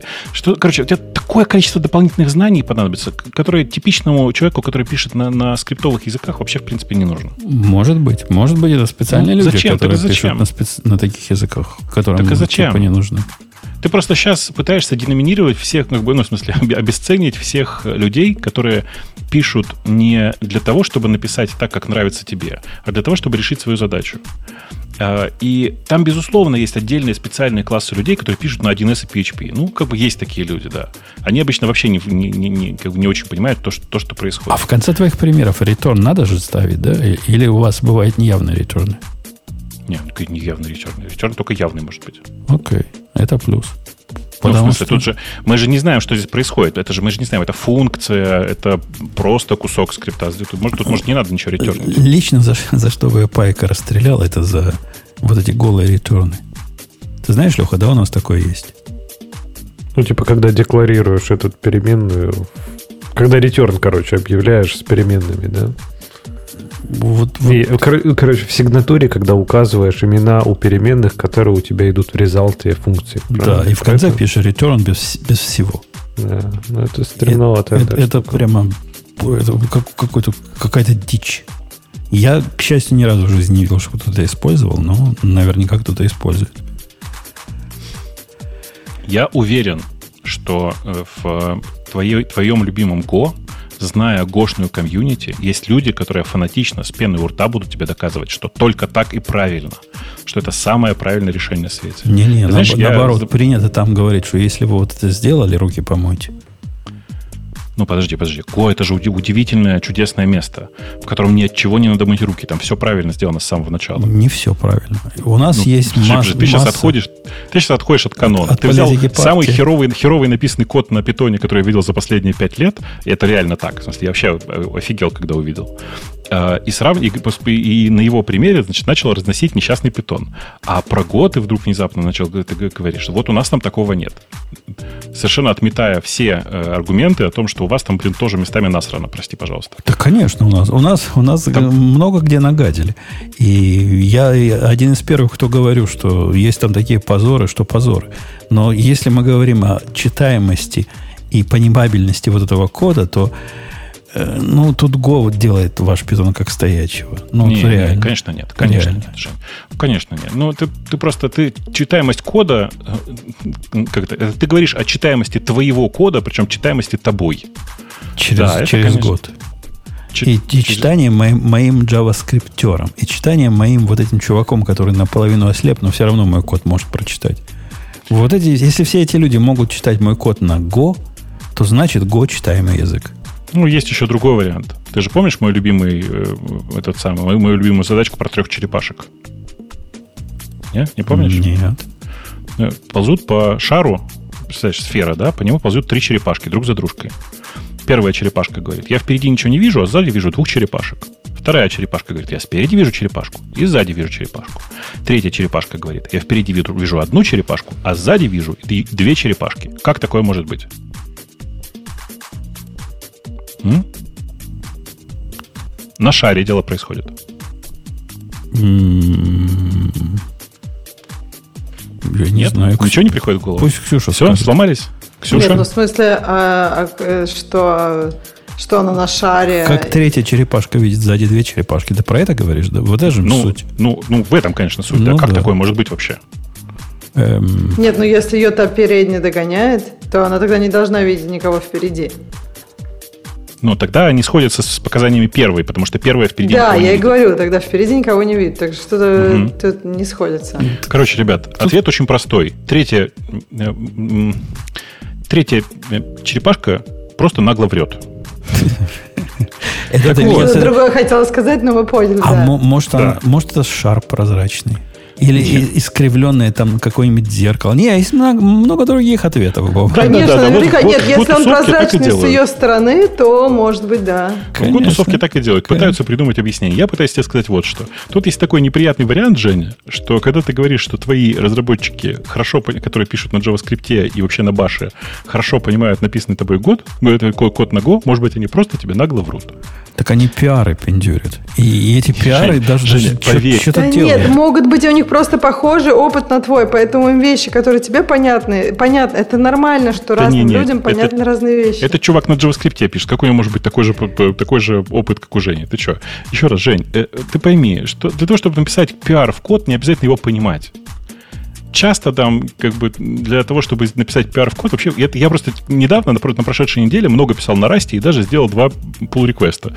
Сказать, что я хорошо понимаю код на Расте, это было бы очень сильно соврать. Ну, по- посмотри, Бобук, вот, вот написать пиар в код, даже если ты не понимаешь языка, я, я не предполагаю, что вот эти оба, они прямо гении и могут написать, решить любую проблему на Go. У меня нет такой иллюзии. Однако, я совершенно точно понимаю, они могут в коде разобраться как минимум настолько, чтобы понять, где это писать. И это прямо big fucking deal. Конечно. А на питоне, прикинь, они бы вообще без проблем это сделали. А на питоне они смотрят на какой-то метод, который не принимает ни одного параметра, не возвращает ничего назад. И что-то мистически там внутри делают. Да, я посмотрел бы, как они разобрались, что именно этот метод надо написать. Но если ну, вы такого писали, эксперимента не поставил. Если бы вы писали, конечно, конечно, годные бобуки, которые правильно методы называли и правильные названия переменок, то может быть да. Я ж не, не спорю. Ну, просто кто так пишет на питоне с годными-то? Да практически все. Да практически все. Почти весь open source на питоне написан нормально. Там есть как бы сложности всякие, и есть попытки непонятно зачем принести в разные куски э, питоновых программ не питоновые решения. И типа, у, у меня нет опыта. Dependency у меня, у меня Бобок, нет опыта с, с питоном, который я бы давал JavaScript. Однако у меня есть опыт с Java, который я давал JavaScript. И это был трагический, так сказать, опыт. Но там, там и область была такая не самая приятная. Он с этим persistent, Java Persistent эй пи ай пытался работать, который тоже без, без полбутылки и нормальный человек не разберет. Но, тем не менее, получился ужас-ужас и кошмар-кошмар, и больше мы его туда не пускали. А для Go, есть, для Go пишут. У, у меня есть опыт людей, которые переходят с чего угодно на Python и в полном восторге от этого, и отлично потом пишут. Но это не работает так. Ну, типа, э, э, как это, анекдотические свидетельства не являются доказательствами. Конечно. Вот в чем проблема. Конечно, мы оба с тобой, кстати, приводим. Но конечно, я про это тебе и говорю. Да, да. Специально поэтому тебе и говорю, что как бы, очень сложно про это, про это аргументированно говорить. Есть важный подход о том, что, блин, классно мы зарубились, мне нравится. Есть классный подход, который звучит вот как. Если тебе комфортно писать на Go, пиши на Go. Ну, если тебе комфортно писать на JavaScript, хрен с тобой, пиши на JavaScript. Ну, если тебе комфортно писать на пи эйч пи, блин, выключи подкаст, я тебя прошу, ради бога. Если тебе комфортно писать на каких-то криптик языках, ну, если у тебя есть применение для этого, ради бога. Вот, Просто... и, вот я не согласен с этим подходом, понимаешь, Бобок? И, ну, как человек, который пишет, если, если писать самому, и, и, ну, ладно. Если не заботиться о том, что будет через десять лет, то, то, то, то пофиг, на чем писать, хоть на Баше пиши. Однако, если ты заботишься о том, чтобы прийти через пять лет в свой старый проект или посмотреть на чужой проект, оно не так все flexible. Ну, не пиши на скале, если ты хочешь через пять лет к этому вернуться. Я даже скажу больше. Не пиши на расте, если ты хочешь через пять лет к этому вернуться. Почему бы это вдруг? Ну, потому что рубероид. Не понял. Я не знаю, если ты писал на сях, то пиши на расте. Ты вернешься к этому через не пять пиш, лет. Не пиши на C++. Ладно, давай уберем раст, поскольку это... Да, мне кажется, раст... Тоже не понимаю, почему. Да, а да. Если тебе нужно писать на C++, если это вот твоя... Ты сейчас про то, что говоришь, не пиши сервисы, которые пишут умпутун на C++, если да тебя, не пиши, конечно. Если, если ты выбираешь язык, у тебя есть выбор, например, отбросим все эти перформансы и там это все. Вот ты выбираешь язык, на котором ты хочешь писать.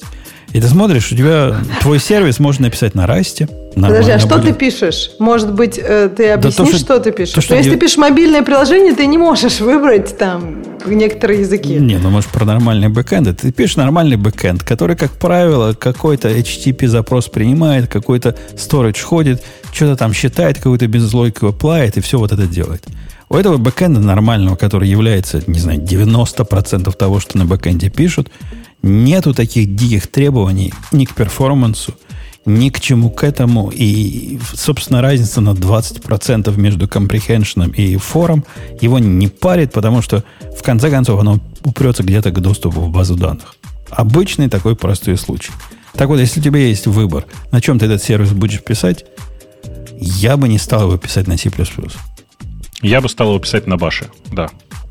Там и... просто все как дважды два. Да, на и, ба... на питоне. На... и на питоне. На баше и на питоне. Потому что там все как дважды два. Это примерно одно и то же. Да, если они очень простые, можно на питоне. На баше бы я не стал. Же... Блин, в этом же и идея, Жень. Просто ты просто все время как-то очень, очень странно пытаешься подойти и найти себе универсальное средство для всего.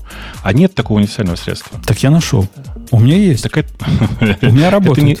Это, ну, нет, это с тобой это отдельная история. В смысле, мы же с тобой как бы вместе смотрим твои open-source э, продукты. И я не могу сказать, что я в полном восторге от, от, от, от их использования. Э, а при этом я вижу продукты, написанные на, на перле периодически, которые написаны значительно лучше. То, что у тебя что-то работает, не означает, что это универсальный инструмент для всех. Это означает, что ты нашел для себя инструмент, который подходит тебе. Сказать, что у тебя суперчитаемый код на Go получается, ну тоже ведь нет. Он просто какой-то нормальный код на Go. Так знаю, нормаль, Go на, и... нормальный код на Go, он, он, если он нормальный, то он и есть суперчитабельный. Нет, это не так. Да это так. Просто не так. Да так. Ну, это, ну, ну, блин, ну, Жень, ну, ну, ну, нет, конечно. Ну, почему, с чего бы это так стало? Ну, потому что язык такой простой. Ну, что поделать? Ну, это, вот так, блин, ну, ты же не на языке придуман. Пишешь. Так. Ты же не на языке пишешь. Ты же пишешь с использованием стандартных библиотек, которые надо знать, и они вообще контринтуитивные в большинстве случаев. В каком, каких, каком, простите, в каком большинстве случаев? Какая часть Ксю... тебе? Ксюша, библиотеки? Скажи, пожалуйста, вот ты ногой, ногой писала в своей жизни? Ну, я так примерчики делала какие-то. Окей. Okay. Да. эф эм ти.print э, в кавычках э, процент «в», а после него запятая, э, ну, например, э, я не знаю, строка. Что будет в результате? Ну, понятно, что он что-то напечатает. Ты имеешь в виду, что значит процент «в», я ну, так конечно, подозреваю. Да. Вот да. Процент «в» конкретно что делает? А все остальные проценты «с», процент «ф» тебя не смущают, да? Процент «в» а, тебя именно... «Ф», мне кажется, «флоут». Процент, процент «с» просто все знают, понимаешь? Строка, я думаю, потому да? Что, да, потому что все, все же, ну, как бы в Кернигановиче... На других языках. Да нет, но да. Еще и в других языках понятно, что там похоже есть. Там «ф» — это «флоут», это на «стринг», а «в», я не знаю, «вербоут» тебе приходит в голову, но я так подозреваю, что нет. Что это что Нет. такое? А, ну, давайте. А, Умпутун. А, я, я, тебе, я тебе, Бобук, встречный вопрос. Что такое процент плюс «в» означает? Если уж ты хотел бы меня приложить по-настоящему. Не, не, не, зачем? Зачем? Я же специально взял максимально простую штуку. Как можно тебя Ой, приложить, подожди, если ты наверняка а я... знаешь, и ты пользуешь это? Не, давайте уж если набрасывать, то давайте чем отличается fmt.printf от log.printf от... Что там, какой еще у нас printf есть? Потом... Штуки, штуки ну, я так понимаю, какой-нибудь там эс ти ди и, куда он выводит, в эс ти ди эр или в эс ти ди input, нет? А вот и нет. О, про, разница значительная. А, а, еще есть, а еще есть, по-моему, лог fatal, да, чтобы выйти. А есть, по-моему, эф эм ти. В общем, там, там есть прикольные. Нет, ну ты, да. наверное, задаешь какой-то у тебя уровень логирования. Обычно так делают, каким-нибудь там, я не знаю, в обычных языках, там, define каким-нибудь. Ты задаешь уровень логирования, и потом программа э, логи... ну, пишет это или не пишет. Фатал, наверное, всегда пишет. Но, но вот возвращаясь к твоему вопросу. Вот смотри, Ксюша правильно сказала, что-то оно напечатает. Как-то нет, оно, нет, как-то нет, оно, как-то там оно слово print, есть слово print, понимаешь? Да. Поэтому кажется, что она пишет. Вот, да. А видишь? Почему printf? Почему printf? Расскажи, пожалуйста. Ну, уже. Потому что все нормальные люди в этой вселенной, в той, в которой мы с тобой находимся, они C знают. Они на C учились. И они понимают все C-образные языки более-менее. Когда они видят printf, sprintf, F-printf. Они понимают примерно, о чем там речь пойдет. Я бы жал в голос, но у меня тут в соседней комнате ребенок спит. Ох.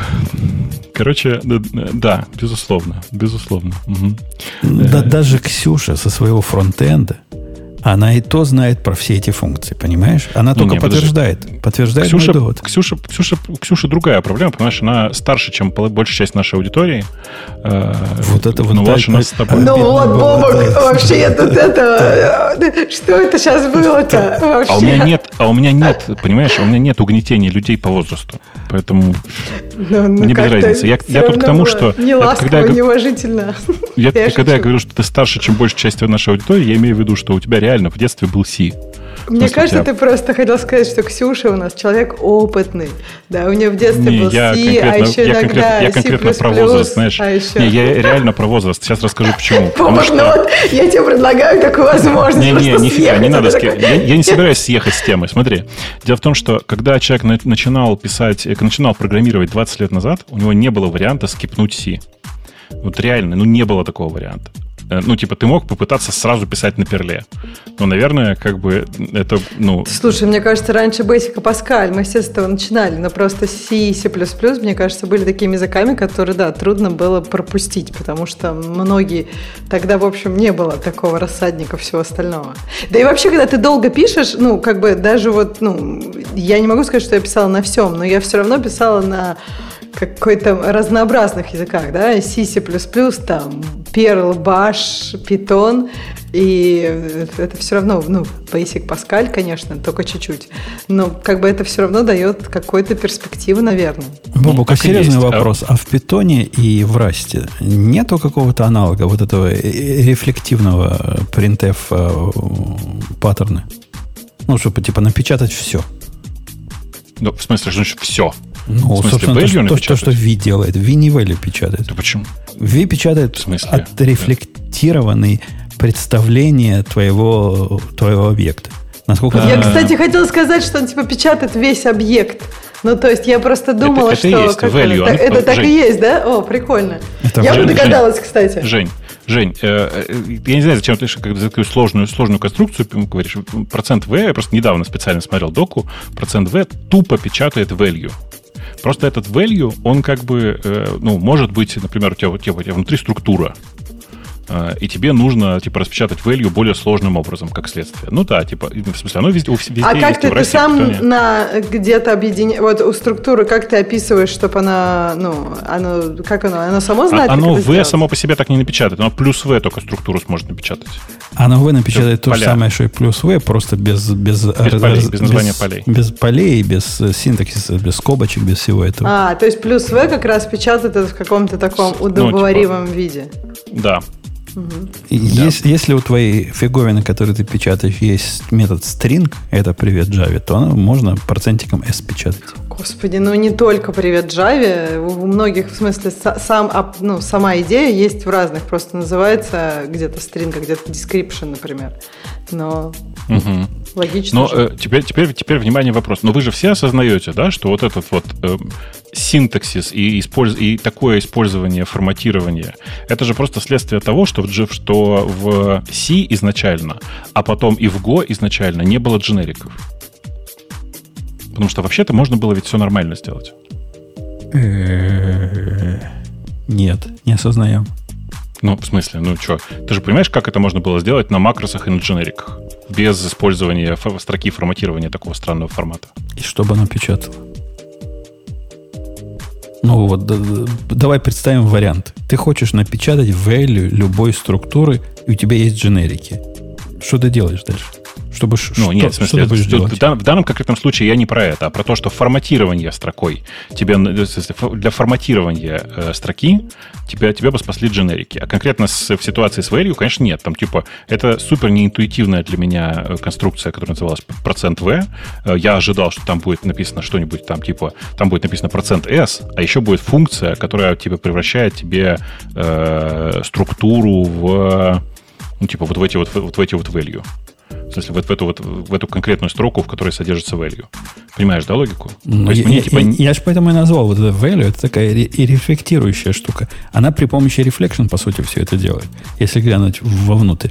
А сделать, как ты хочешь, это правильно сделать. Это провайд свой string метод, и он будет тебе форматировать все, что ты захочешь. Да, я согласен, так надо. Конечно, конечно. Да, только, ну, типа, нет, string метод, понятно, другая. Я, я про другое, про то, что по логике этих вещей, вообще, в принципе, все эти формат строки вот в таком виде, где у тебя там процент S, процент V, бла-бла-бла, а потом параметры, пара, параметрами передается все остальное, это просто следствие того, насколько архаи, ну, архаичной практики пятидесятилетней давности.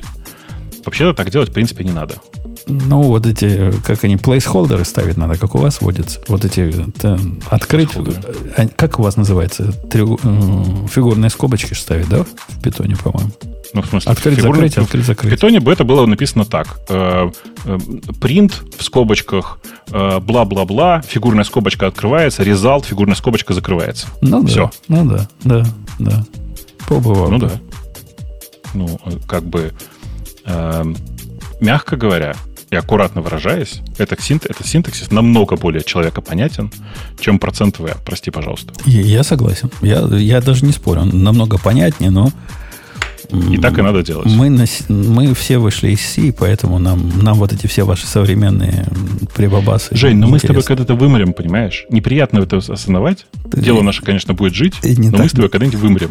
И, и не останется людей, которые писали на C. Но они все равно будут, как те обезьяны с бананом, смотреть и говорить, ну как же, ну как же, вот же в Go все правильно написано, там, там print написано. Фу, наверное, означает м- full, то есть полностью. Фигня означает. Да бог! Какая разница, что означает? Мы же обсуждали вот эту статью, что когда у тебя это становится концепт, long-term концептом, ты больше не тратишь на это никакую оперативную память. И пофиг, писал ты на C, не писал ты на C. Ты не тратишь. Если ты за десять лет, ну, а новые типа ты имеешь в виду тратят? Конечно, конечно.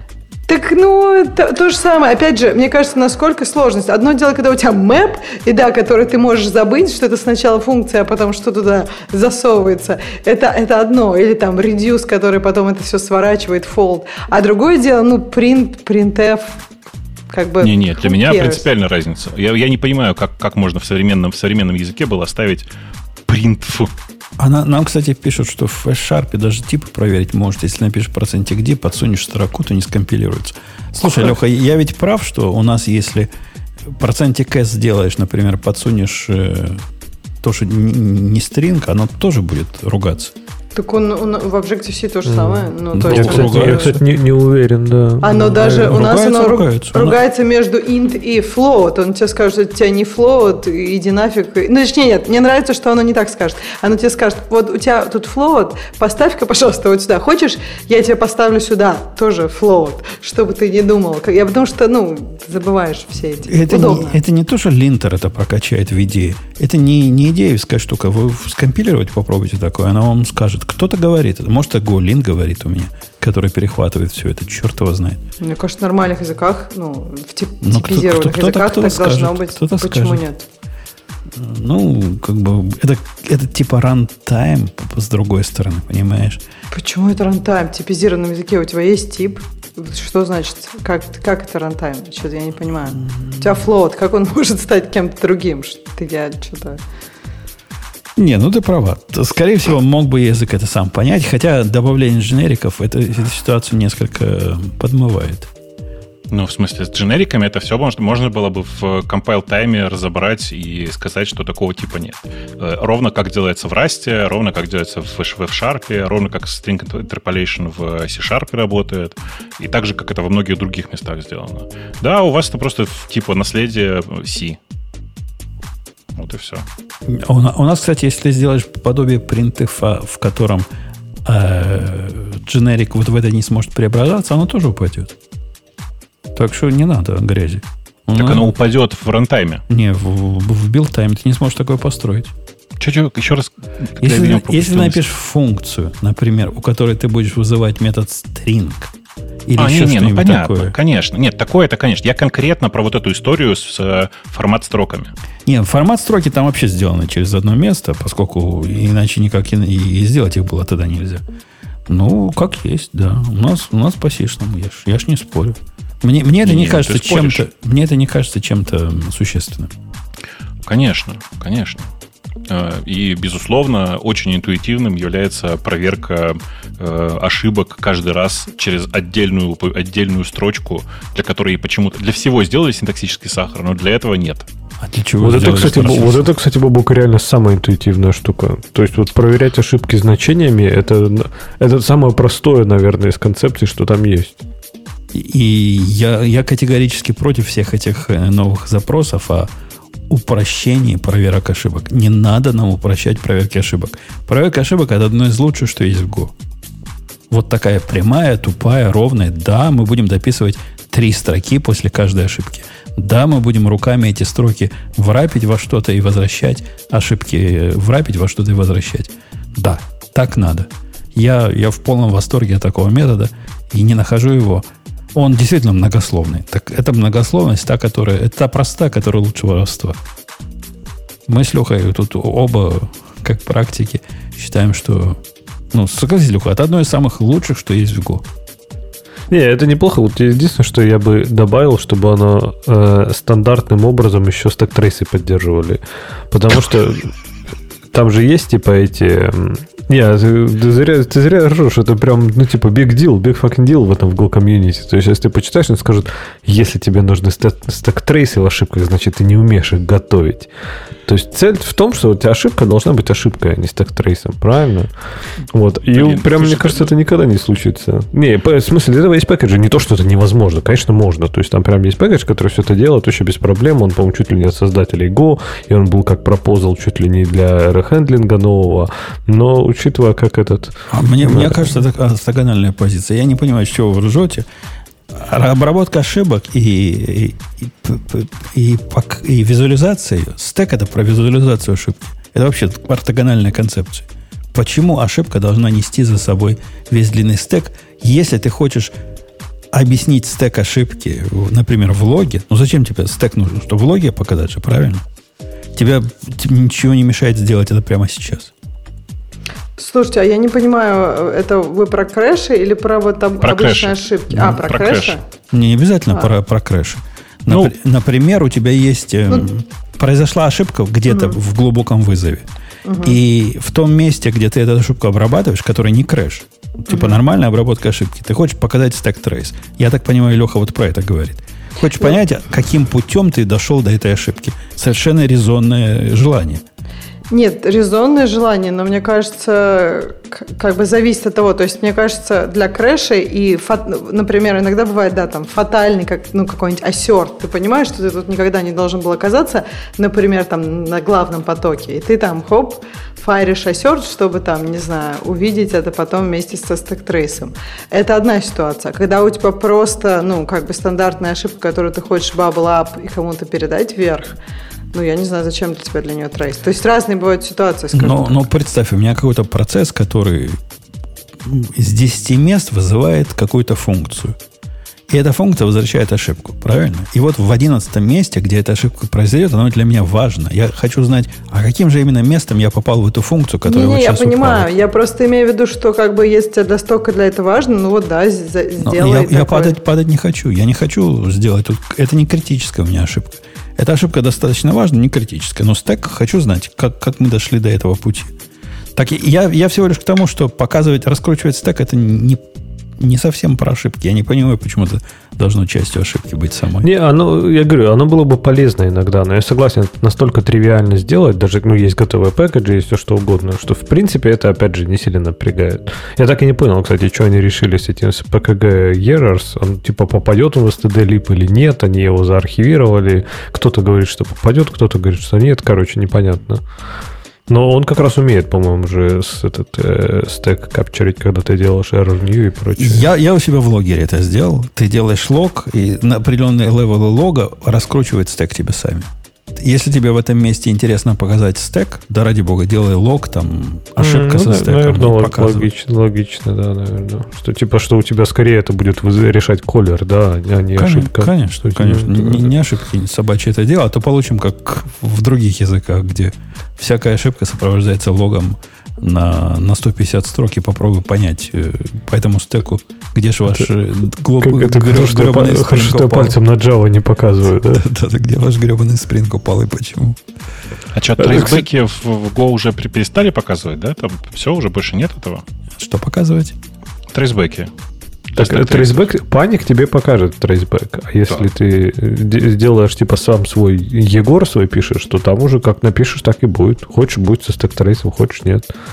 Ну, я тебе про это и говорю. В смысле, что э, кажется, что там нет такой большой проблемы. Все рассказы про то, что в Go этого всего нет, они, конечно, ну, конечно, все есть. Э, то есть оно просто никуда, никуда не девалось. А тут откуда вы эти пафосные разговоры да. о том, что о, в Go всего этого нет, оно все так не, за, не задизайнено. Да точно так же все. Если у вас э, там типа выход за пределы массива вызывает по рантайм панику, у вас точно так же будет трейсбэк, если вам это надо. Ну да, но тут речь идет просто о таких, о кастомных. Например, ты возвращаешь ошибки свои, собственно, и вот как, как, как к этой ошибке стэк-трейс прикрутить, некоторые спрашивают, в виде Лехи. Пэник вызови, а ну тебе стэк-трейс покажет. Не, ну это слишком, слишком э, агрессивненько. Есть конвенциональный способ это сделать при помощи std.lib. std.lib? Конечно. А ты думаешь, как мы сами изобретаем тут велосипеды? Ну, в смысле, ты, ты имеешь в виду рантайм? Да. Ну, это как бы... Называть это словом std.lib, это такое довольно громкое. Это, ну, типа, библиотека, которая входит в стандартный набор библиотек. Ладно, окей, да. Ну, так, да. Так, да. Так, так, так нормально, ну, да. Рантайм, оно и есть. Рантайм, у него как называется про стэк-то? Так называется стэк. Так и называется. Не будет взять стэк, что-нибудь такое будет. Ну, да. Вот, просто... я смотрю, report color. У меня такой музыка. Называется Runtime Colors Frames. Вот это. Ну, вот. Ну, runtime stack, runtime color, color, color frames, что там еще есть такое. Oh, да, colors, вообще, colors frame, да. Вообще, я... на, на, всякий, на всякий случай, всем, кто дебажит э, программы на Go, я могу рассказать волшебную историю. Я не знаю, Жень, ты знаешь, ты можешь в любой программе, которая сейчас работает на Go, на самом деле почти, почти на чем угодно, но на Go, на Go, на Go в том числе, э, вот она сейчас у тебя работает и висит, ты не знаешь, что она делает. Можно ее остановить так, чтобы она стэк-трейс показала. Знаешь, как? Знаю. Послать а ему сиг, сиг, какой же сиг ему послать? Сиг, хаб, по-моему. Так, да? Нет, еще варианты. Э-э- какой-нибудь Ctrl-I, что-то такое нажать надо, я не помню, что именно. Значит, Ctrl-backslash, э- и на самом деле нужно послать, правильно, мысль правильная была, сигаборд нужно послать. Сигаборд. Но я, я его, я всегда в программах своих перехватываю сиг-хаб, для того, чтобы вот в том числе и это сделать, без остановки программы. Ну, это без остановки, понятная история, конечно. Ой, блин, зевая, простите. Но э, в целом, короче, это обычная история. Там все есть, и там, короче, если надо, там все стэк-трейсы хранятся, их можно напечатать, нет большой проблемы. Можно, да, послать kill-три, в смысле сигаборд, и получить тот же самый результат. Короче, можно, в принципе, сделать все. Было бы желание. Оно в этом смысле ничем, от, ничем не отличается от всего остального. Да, да, и это прекрасно. Нет, это не, не прекрасно. Это прекрасно, потому что оно есть. А, потому что если, а если этого не было, ты бы, как и большинство других фанатов Go, объяснял бы мне с пеной во рта, что это, в этом нет необходимости. Я бы объяснял, что добавляешь свой хендлер сигналов и, и делай там все, что хочешь. Да-да-да-да. А, особенно, когда с горутинами. Вот прям вообще это прям делай там все, что хочешь. Ручками разбирай все, рисуй, короче, дерево, дерево рутин, стэк-трейсы, вообще просто. А ты, ты пробовал когда-нибудь посылать сикаборд и посмотреть, что оно получится? Там прямо не сказать, что красота. Ты знаешь, я, к сожалению, пробовал это на прошлой неделе практически на всех, ну, даже на эликсире пробовал. У меня был интересный, интересный вопрос. На чем, на чем проще дебажить синхронный код? И я тебе хочу с прискорбием сообщить, что единственное, на чем легко писать, на чем легко разбирать асинхронный, толк, асинхронный код на смолтолке. Там асинхронного кода нет, поэтому его разбирать очень легко. Во всем остальном, реально, это просто трэш и угар. Особенно, когда ты начинаешь там, ну, пытаешься понять, что происходит, где. Я вообще не понимаю, короче. Я... Ну, так это потому, что, мне кажется, концептуально сложно. Тут сложность не только в языке, а концептуально сложно. Знаешь, там для Rust, для Токио есть некоторое количество библиотек, которые в некоторые моменты умеют реально нарисовать диаграмму. Я не шучу, не шучу сейчас, в консоли нарисовать диаграмму того, как сейчас, как, в каком типа положении сейчас какие самые находятся. Ну, типа, они не онершипа, а состояние текущего синхрон, текущих асинхронных процессов вместе с состоянием переменных и онершипа. Но это, типа, такая, такая фигня с такой нагрузкой на рантайм, что я бы такие, такое использовать не стал нигде. А так везде, даже в скриптовых языках, где асинхронный код э, рисуется, везде страшно выглядит. В смысле, страшно выглядит дебаг, я имею в виду. Ну, я, я тут на днях попытался поставить брейкпоинт где-то внутри асинхронной функции. И дошел до него. Дай, думаю, посмотрю, какие горутины. Ну, в, в этой нашей любимой ай ди. Оно прям такое показывает, что... Вот я сейчас прям поставил, у меня программа, у которой нет никаких горутин, ничего нет. То есть я просто дебаг делаю, остановился, смотрю в, в консоли, что же с горутинами.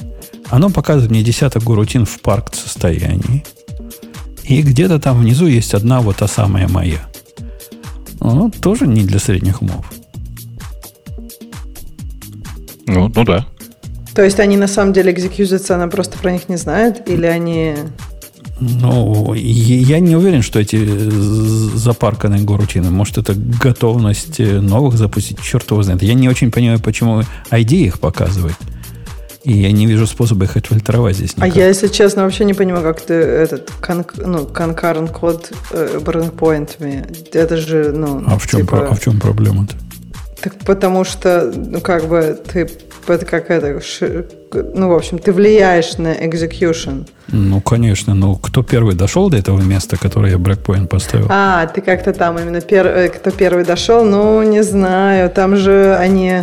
Чтобы дойти до этого места даже, они могут... В общем, это очень сильно меняет. Мне кажется, эн-эс-логами-то можно... Ну, в смысле, там, какими-то printf-ами можно и то поменять execution.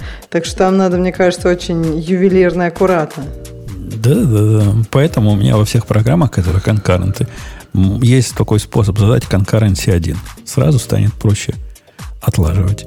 А что, тоже не факт, что тебе это даст. Ну, в смысле, у тебя может быть такая проблема, которая воспроизводится только с concurrency два, а тебе надо concurrency два. Конечно, но, как правило, проблемы, если не логического уровня, а не технического уровня, ну, там, не, не что-то в каналах куда-то не так записал и где-то лог себе сделал. Они же обычно бизнес-проблемы. Убираешь все это concurrency к чертовой матери и смотришь, как оно с concurrency один будет себя вести. Очень полезный лайфхак. Слушай, ну это, мне кажется, не для этих, не для ю ай. Ты, конечно, сейчас будешь ругаться, что фронтенд, но вот в ю ай-ном приложении там, ну, тебе как минимум надо concurrency два, потому что у тебя есть главный поток, который твои кнопочки обрабатывает.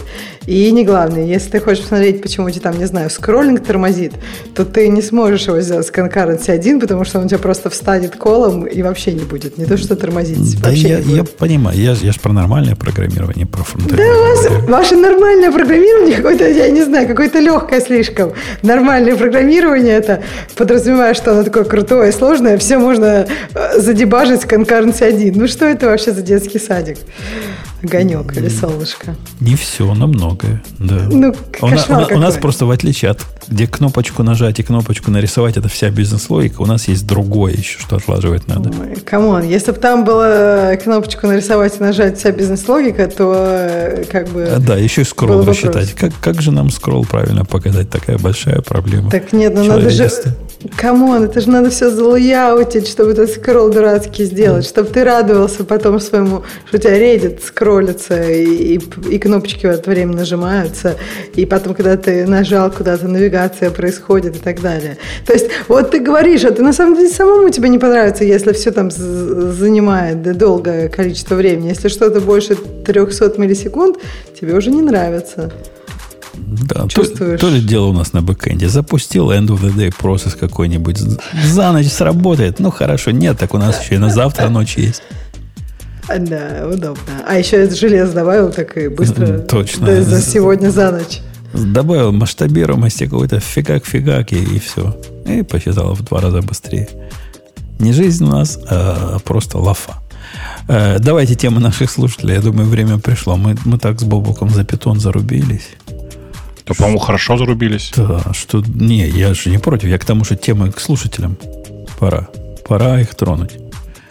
Э, окей, тема слушателей восемьсот двадцать шесть. Что у нас показывает? М-м, вот показывает какие-то темы. Да. Наносервисы под... Под... побеждают.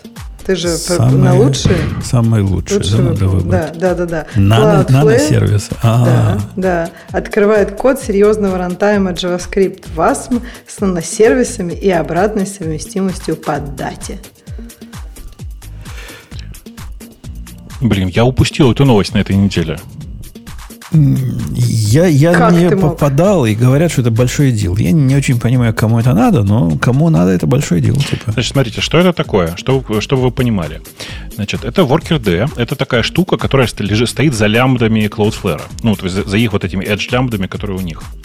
Как он работает? Это кусок внутренний... Короче, это перепиленный кусок хрома, который в очень легковесных э, сэндбоксах запускает JavaScript э, слэш васм процессы. Э, и это, на самом деле, невероятно крутая штука, Леш. Это тебе вместо Firecracker, если ты готов на васм слэш JavaScript. Я, кстати, вот уже смотрю на него, да. Потому что, это, смотри, это прямо очень крутая, крутая история. Я, я все ждал, пока они это выложат, я упустил. А это, на самом деле, реально очень круто. Потому что, смотри, у тебя любой язык программирования компилируется в WebAssembly. Ну, практически любой. Go хорошо компилируется. Rust отлично компилируется.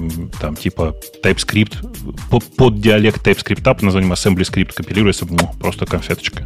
Короче, ты получаешь суперлегковесные э, процессы, которые типа где-то запуск... которые запускаются, и по утверждениям Cloudflare они на одной машине умудряются запускать параллельно до двух, до двух миллионов процессов. Это же конфеточка. То есть, по сути, это типа запускалка, ну, если так супер упрощать, то это запускалка васма. Это запускалка JavaScript или васма из... в изолированной среде. Mm. Uh, то есть, типа, причем, судя по всему, там есть счетчики для подсчета того, сколько это все работает, всякие, всякие штуки, которые они делали для себя. Короче, прям это большое дело, да. Сэндбоксилка и запускалка васма. А, в... подожди. Они, mm-hmm. то, то есть они, типа, они, эти воркеры, это были сто лет в обед, да? Это они просто заопенсорсили, правильно? А, ну, они их, они их сделали два года назад, э, и все, все удивлялись, как же они это, что это, что же они не заопенсорсили. Вот они, наконец, заопенсорсили, да, mm-hmm. так и есть. А к ним какие-то претензии, я читал, по поводу опенсорсинга вот этого были. То ли они не все открыли, что там, какая-то, какой-то скандальчик там был. Ну, это... Я, честно говоря, видишь, я пропустил эту новость, вот. Но само по себе это, ну, для меня это большое дело, да, это прям крутая история. То ли его собрать трудно, то ли там какие-то приседания нужно, чтобы все это запустить на самом деле. Ну, это же как обычно. Что-то там было, да. Заколебешься собирать наверняка. Тут нужно понимать, что там половина куска, куска хромиума. Скорее всего, все это не запускается под макосью, потому что там, типа, скорее всего, оборваны все ручки для сборки под, под Mac, ну и так далее. Но в целом это, повторюсь, большое дело, потому что, ну, реально, вот у меня сейчас такая задача была, и я, э, пока лежал с температурой, породил такую концепцию. Э, мне нужно сделать, по сути, хостинг для, небольш... для небольшого, небольших э, пользовательских кусков кода. И я для себя точно так же и породил. Я там ходил и говорил, блин, давайте, короче, будем, там, будем позволять людям писать на assembly скрипте, слэш type скрипте, по большому счету, или на чем-то таком похожем. Сами же будем собирать из этого васм бинари и типа запускать это вот таким, так, таким образом. Потому что WebAssembly в этом смысле там гениальная штука. Работает очень быстро, реально очень быстро работает. Потому что там же ну, по сути, там в AsmTime и многие другие WebAssembly, как это сказать, рантаймы, они берут твой байт-код и компилируют его в нативный код, после этого запускают. Я бы, я, возможно, параноик, но я бы без чего-то типа Firecracker такое бы не решился делать. А почему? Как-то много таких мест, где тебя обидеть могут. Понимаешь, ты как бы с одной стороны прав, а с другой стороны э, нет. Сейчас объясню почему. Потому что Firecracker появился сильно позже, чем хромиумный рантайм. А это в данном конкретном случае реально рантайм хромиума. Э, и ты же не переживаешь, что у тебя один тап на другой как-то может повлиять. Или вообще выйти из своего джейла, из своего васмового джейла. Вот тут такая же история. На самом деле браузеры в этом смысле, они гораздо более параноидально устроены. И именно поэтому я как раз и думал про WebAssembly как про штуку, в которой, которая на самом деле идеальная trusted среда. Потому что если уж оно в браузере как бы никуда не, не умудряется не сбежать, то у меня на сервере точно не сбежит. Все равно как-то стрёмно звучит. Ну, я, я понимаю, видишь, типа ты просто мало ковырялся в WebAssembly, я много в нем поковырялся за последние там пару лет. И именно поэтому мне как раз кажется, что это довольно любопытная штука. И мне кажется, ты зря не смотришь. Ты бы посмотрел. Okay. То есть, мне кажется, тебе понравится, может. Окей, okay. Посмотрю. У нас теперь таргет такой есть. У вас уже довольно да, давно да, ров, ровно так. Ровно так. Там, знаешь, там, там очень прикольно. Вот этот есть несколько рантаймов хороших для WebAssembly, которые ты можешь поэмбедить в свое приложение, ну, в свой, ну, в свой другой код. И, и можно типа делать, ну, типа наделать ручек таких, которые позволяют тебе из кода в WebAssembly вызвать функцию, которую ты опишешь на твоем хост-языке, ну, например, на Голанге, который у тебя там снаружи от этого всего лежит. И наоборот. Типа, то есть там все просто настолько сейчас хорошо сделано, красиво. В, ну, вот там есть WasmTime и Wasmer. Это два, наверное, главных таких embedded рантайма. И они прям настолько хорошо сделаны, что удивительно даже. При этом... Ну, в принципе, там все сделано для того, чтобы ты не мог, в принципе, сбежать из этого, из этого джейла. То есть, ну, звучит заманчиво, да. Звучит заманчиво. Вот, вот, ты посмотрел бы. Это особенно, знаешь, что классно? Что ты, если ты разберешься с этим, ты же сможешь на Go писать э, э, ну, фронтенд приложение. Ну, это пока в основном, э, так сказать, э, э, э, э, э, ожидание лучшего будущего. Он там с домом пока поганенько работает. Там у него есть проблемы. Не, не, это ты, ты путаешь. Ты путаешь. Это, это короче, из WebAssembly у тебя нет проблем. Ты можешь совершенно спокойно в дом обращаться. Там есть куча уже готового всего для этого. Прям. Да-да, только для Go нет, нет пока вменяемых библиотек, которые позволяют тебе это делать на Go. То есть, ты, если ты хочешь руками все это делать, ну, ради бога, делай. Но ничего вменяемого типа фреймворка, где ты рису, пишешь, описываешь вин, окно на Go или там дивы на Go описываешь, и они переводятся в, в прямую манипуляцию домом, ну, до последнего времени ничего такого вменяемого не было. Um... Там есть несколько библиотек в разной степени. Мне кажется, что ты говоришь про библиотеки, которые работают с домом из самого Go, ну, а не из WebAssembly. Ну да, я об этом и говорю. Ну вот, а я скорее про то, что веб, типа из-за того, что у тебя есть WebAssembly, ничего не мешает тебе, на самом деле, вызывать просто банально JavaScript-овые методы из него. Конечно, но мы же хотим все на Go писать.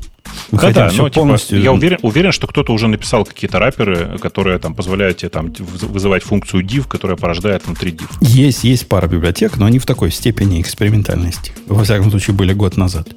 Mm. Просто для... Ну, как-то, прости, за что я опять про Rust, но для Rust там все есть. Прям хорошо выглядит. Ну, окей. Слушай, а, чё, а что, тебе, что тебе, собственно да. говоря, не нравится? Смотри, вот я сейчас тебе кусочек кода покажу. Вот, секундочку, я... покажу кусочек кода. Покажу его в наш чатик любимый, который мы уже несколько раз сегодня упоминали. Вот я просто нашел первую попавшуюся библиотеку, называется WebAPI. WebAssembly, Binding for дом, эйч ти эм эл, бла-бла-бла. По-моему, отлично выглядит, нет? Да, выглядит нормально вроде, да. Вроде То есть... Как бы выглядит прям, прям вот нормально. Вот я тут нашел какой-то, вот я говорю, называется WebAPI. Ну, фиг его знает, в каком она состоянии. Она продакшн ready, продакшн не ready, чего он там с ним. Ну, как ты определишь? Конечно, надо в код смотреть. Что, давайте Ладно, следующее? Да, давайте, давайте дальше, да, да. Intel представила процессоры тринадцатого поколения Raptor Lake. Это те самые, которые наши эм два порвут, как тузик грелку. Да, и там кто-то даже говорит, что несколько картинок для, владельц, для владельцев огрызков. Я понимаю, что сектантам яблоко все равно. И у человека там много всяких ошибок, например, для-для два раза. Видимо, это очень на чувствах был человек, который нам эту тему прислал. В общем, там написано по всяким бенчмаркам, что вот этот вот новый прод рвет э, эм два как стоячего. По... Так, подожди, ты же представила да. пока только. Ну, я так понимаю, да? что это она что, и бенчмарки, наверное, представила. Я просто к тому, что, ну, понимаете, Intel представляет свои новые процессоры, они, видимо, ну, это, обычно это происходит так. Они просыпаются э, и думают, м-м, надо помечтать. И начинают представлять процессоры нового я, поколения. Подожди, Бог. Надо на них посмотреть. Да. Давай, давайте точки на две расставим. Как, ну, то, что все значит рвет, да, то есть смотришь, да рвет, ну, типа, двадцать раз быстрее, в пять раз быстрее.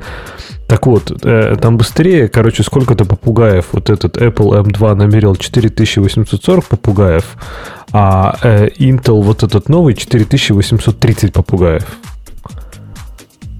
То есть, типа, не то, что прямо в клочья разорвал его, просто он чуть-чуть-чуть процессор на Intel быстрее. Подожди, у Apple четыре тысячи, а у этих четыре тысячи восемьсот.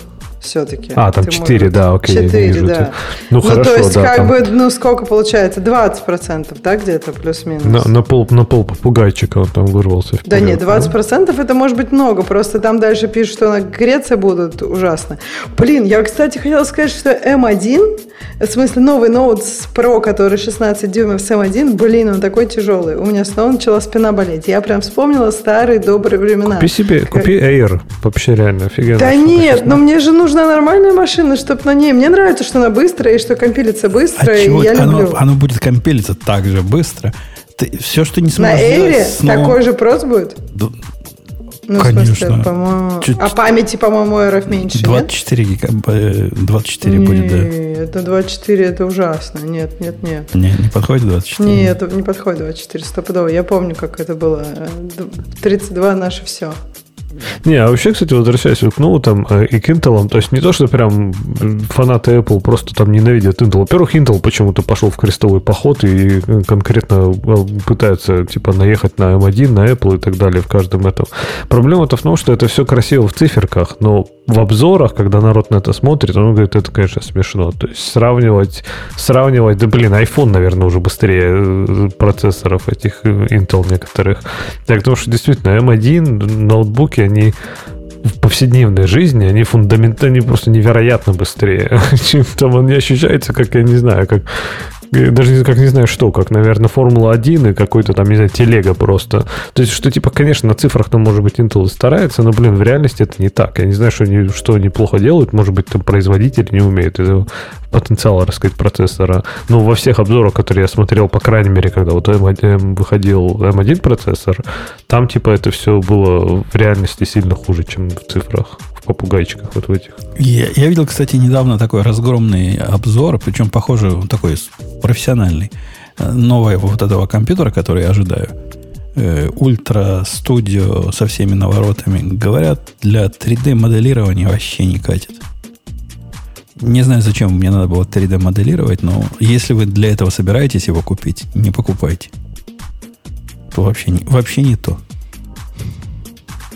Я, понимаете, последние несколько лет хожу и все хочу купить себе нормальный виндовый ноут.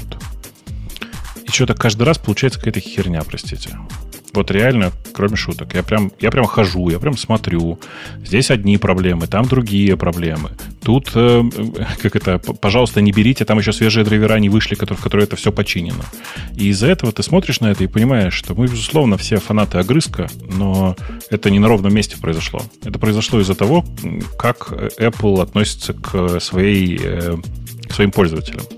И с, переход с, с Intel на арм же тоже не, не на ровном месте произошел.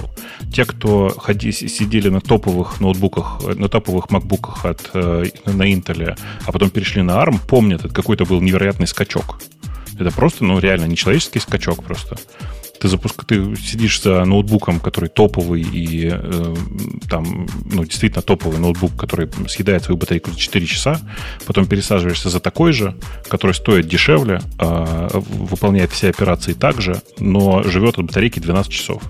Не, вот знаешь, как это странно, такой посыл, это я просто почитал комментарий, что-то чувака там просто ну, разорвало. У чувака, э, да, да. да. Но я к тому, что я-то про то, что вот какая-то странная, странный миф, что знаешь, что вот ты пользуешься, что вот, не знаю, мы пользуемся Apple, да, потому что вот мы такие фанаты, задроты. Мне кажется, наоборот, вот пока я вижу фанатизм, какой-то реально маньячный фанатизм у, у тех, кто пытается вот Intel защитить. То есть прям какой-то религиозный фанатизм, что, знаешь, Intel не может быть хуже, потому что это такая большая корпорация, огромная корпорация, как они могут делать вещи плохо. Да, блин, могут. То есть ты, ты пользуешься, там, мы пользуемся Apple не потому, что а, а, яблочко наклеит, да потому что они тупо лучше. Они быстрее, легче, они лучше работают, они, они в, абсолютно во всем, они фундаментально превосходят. И когда Apple был вот на том самом Intel, о котором ты только что, Бобок, говорил, мы его совершенно в, в, в хвост и в гриву ругали. Поскольку батарейка, четыре часа у Бобока батарейка была, там он просто щелкает камеры. три часа, если погода летная, на самом топовом, если я ты занимаешься... Я пытался выдать лучшую версию. Лучший, луч, лучший прогноз. Ну, у, у меня, я реально жил же на, на топовом. И три часа это было, вот да, это время, через которое надо вот идти к батарейке. Поэтому, мне кажется, эта ситуация обратная. Защищать Intel, потому что это великая, большая корпорация с такой историей, как они могут делать вещи неправильно, вот это какой-то странный фанатизм. То есть выбирать вещь, которая тупо работает больше, это, не знаю, прагматика, нет? Ну, они тебе сказали, а нам не надо, чтобы он на батарейке долго работал, а нам не надо, чтобы он не грелся. У нас он на столе стоит и вот работает. И, и все ваши доводы нам пофиг. И тут ничего не скажешь. Ну да, стоит. Ничего не скажешь, ну окей, да. Ну зачем да, вам тогда ноут для этого нужен? Да, все так. Э-э- Слушайте, там долго набирать, чтобы там человек в чате спрашивает, что не так с серфейсами, как с э, ноутбуками. Значит, во-первых, серфейс в базовом своем представлении это не ноутбук, а планшет.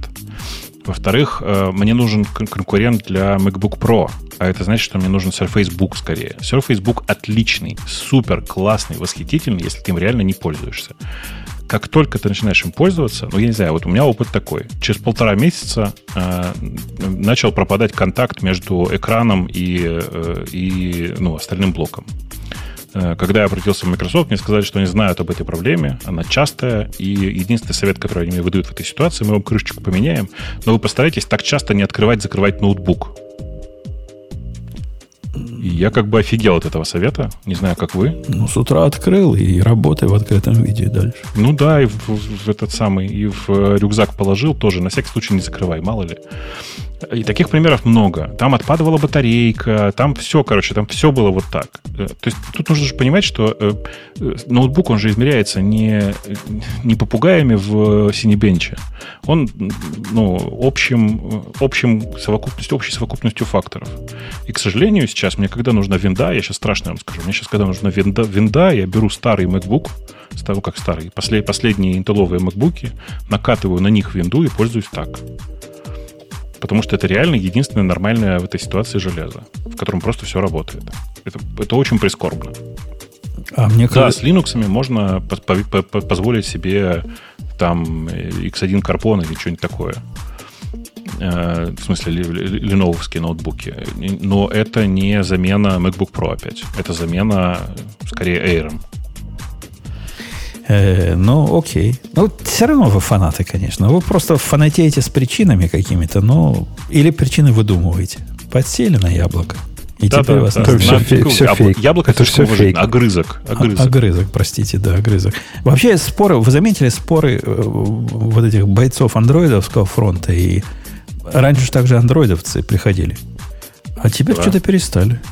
Как- как-то все успокоилось. Теперь за ин... в Intel это дело пошло. Перекинулось. Вероятно, да.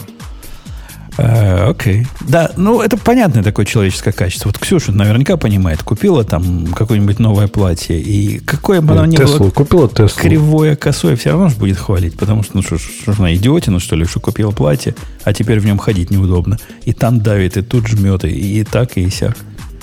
Не знаю, мне кажется, я нормально говорю про Теслу, ее странности и как бы ее проблемы. А по поводу... Меня удивляет, что... Вас удивляет, что у кого-то бомбит. Ну, бомбит у них, ну и ладно. Да ну, не, не, есть... меня не удивляет. Нет, вот, Леша, так вот, это и, э, эти фанаты Intel, они там накидываются.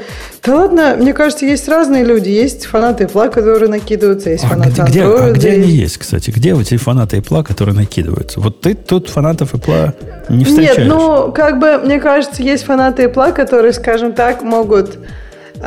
какие-то вещи там, не знаю, может быть, Apple чуть-чуть простить или еще что-то, которые накидывают... Нет, но есть фанаты Apple, которые пренебрежительно говорят про другие платформы. И я таких видела, и не, даже ну, здесь. Ну, Ксюш, ну смотри, вот я не знаю, вот я, я не пользуюсь Windows там, и Intel с недавних пор, не потому что, типа, я там фанат, ну что они говно, да, то есть, ну вот я фанат или нет после этого? Ну, я не знаю, мне кажется, говорить вот так вот безапелляционно и не имея каких-то там, ну, Бобок... Почему вот, например, безапелляционно? Бобок Пять минут объяснял, жил, почему ему там не нравится. Что-то там, крышка отходит. Это такое, оно говно. Ну, не может быть все, кроме того, что все, ты любишь, что, говно. Все что, все, что я касался, все, что я практически касался на винде, это были и Вайо в свое время, это были карбоны, это была йога, это и винда от, я не знаю, от какой, наверное, не помню, девяносто пятая или что-то первое, по там, по, наверное... Восьмерка с квадратиками такая, да? С восьмерка, наверное. Оно действительно было убожество. То есть, не, конечно, с этим можно было жить. Я жил, но, ну, ну типа, ну зачем?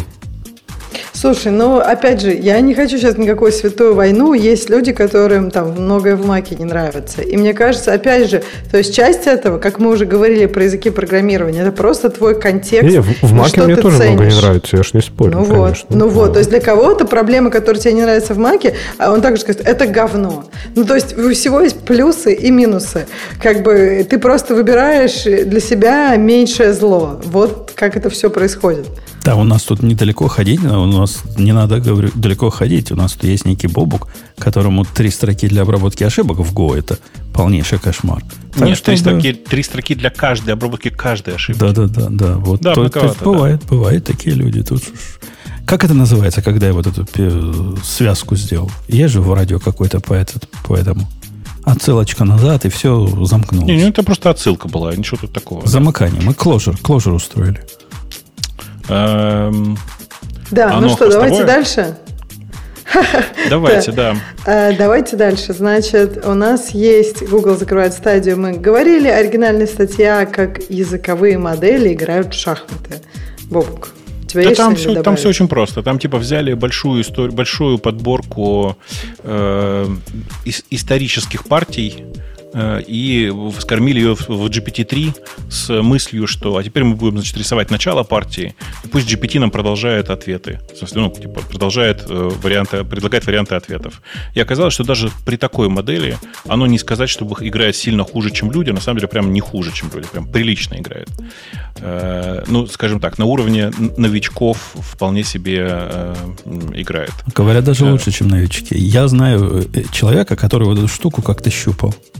Он пришел расстроенный. Он, ну, не, не то, что гроссмейстер, но прямо из, из крутых шахматистов. Говорит, во-первых, играет как человек, а во-вторых, играет так, что, ну, прямо играет. Как, как умный человек играет. Так что ваши эй ай mm-hmm. просто обидные, обидные вещи делают. Слушай, а я, тут, а я тут рассказывал, как ко мне пришли ребята на, на, пару месяцев назад с э, задачей типа... с шахматной задачей. Я в шахматы практически не играю, но правила, разумеется, знаю, и ну, в детстве играл когда-то. Конем, конем знаешь, как ходить? Там самая да, сложная да, да. фигура. Кони да, ходят кон... буквы Г, да. Во, буквы да. О и буквы В. Буквы Н и буквы О. В общем, странных коней полно. Э, так вот, э, пришли, пришли, говорят, смотри, какая задача. Э, и, блин, я говорю, нет, я сходу решить, конечно, не могу. А сам что-то затупил. Они говорят, нет, мы, мы уже пару часов решаем, не можем придумать решение. Короче, через полчаса я к ним пришел с решением. Э, говорю, вот так. Говорю, о, офигеть, как решил, как додумался. Говорю, ну тут, в принципе, ну, на доске э, там семь фигур.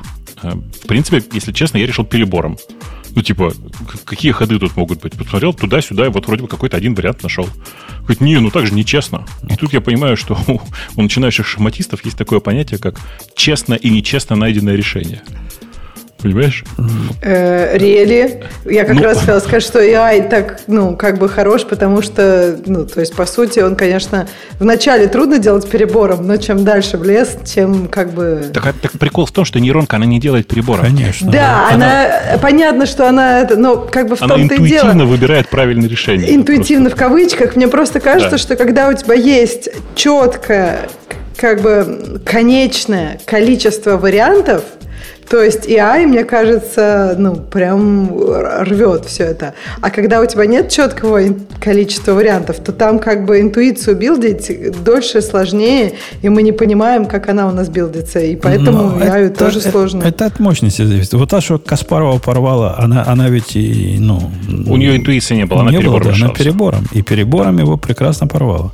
Так вот, не, Винч, не, я тебе говорю, перебором там работает. Это не то место, где, где не перебором работает. Не-не, оно, оно работает и так, и так. Тут весь, весь прикол в том, что оно работает и так, и так.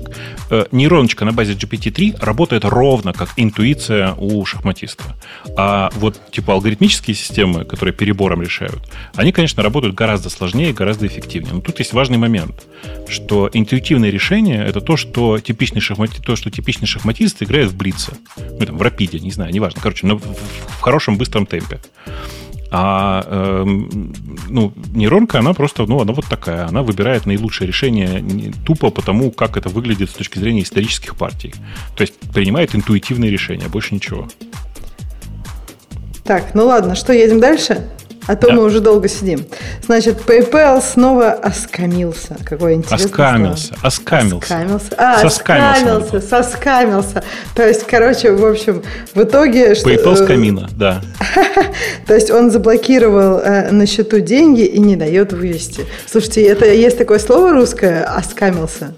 Ну, типа теперь скам? Уже есть, да, со сками. От слова скам, да. Да, я понимаю, но просто оно какое-то очень интересное, очень интересное, не слышал такого. Так типа, а почему скам? Это же, это же полит, ну, типа стандартная политика PayPal. То есть это бизнес as usual для них.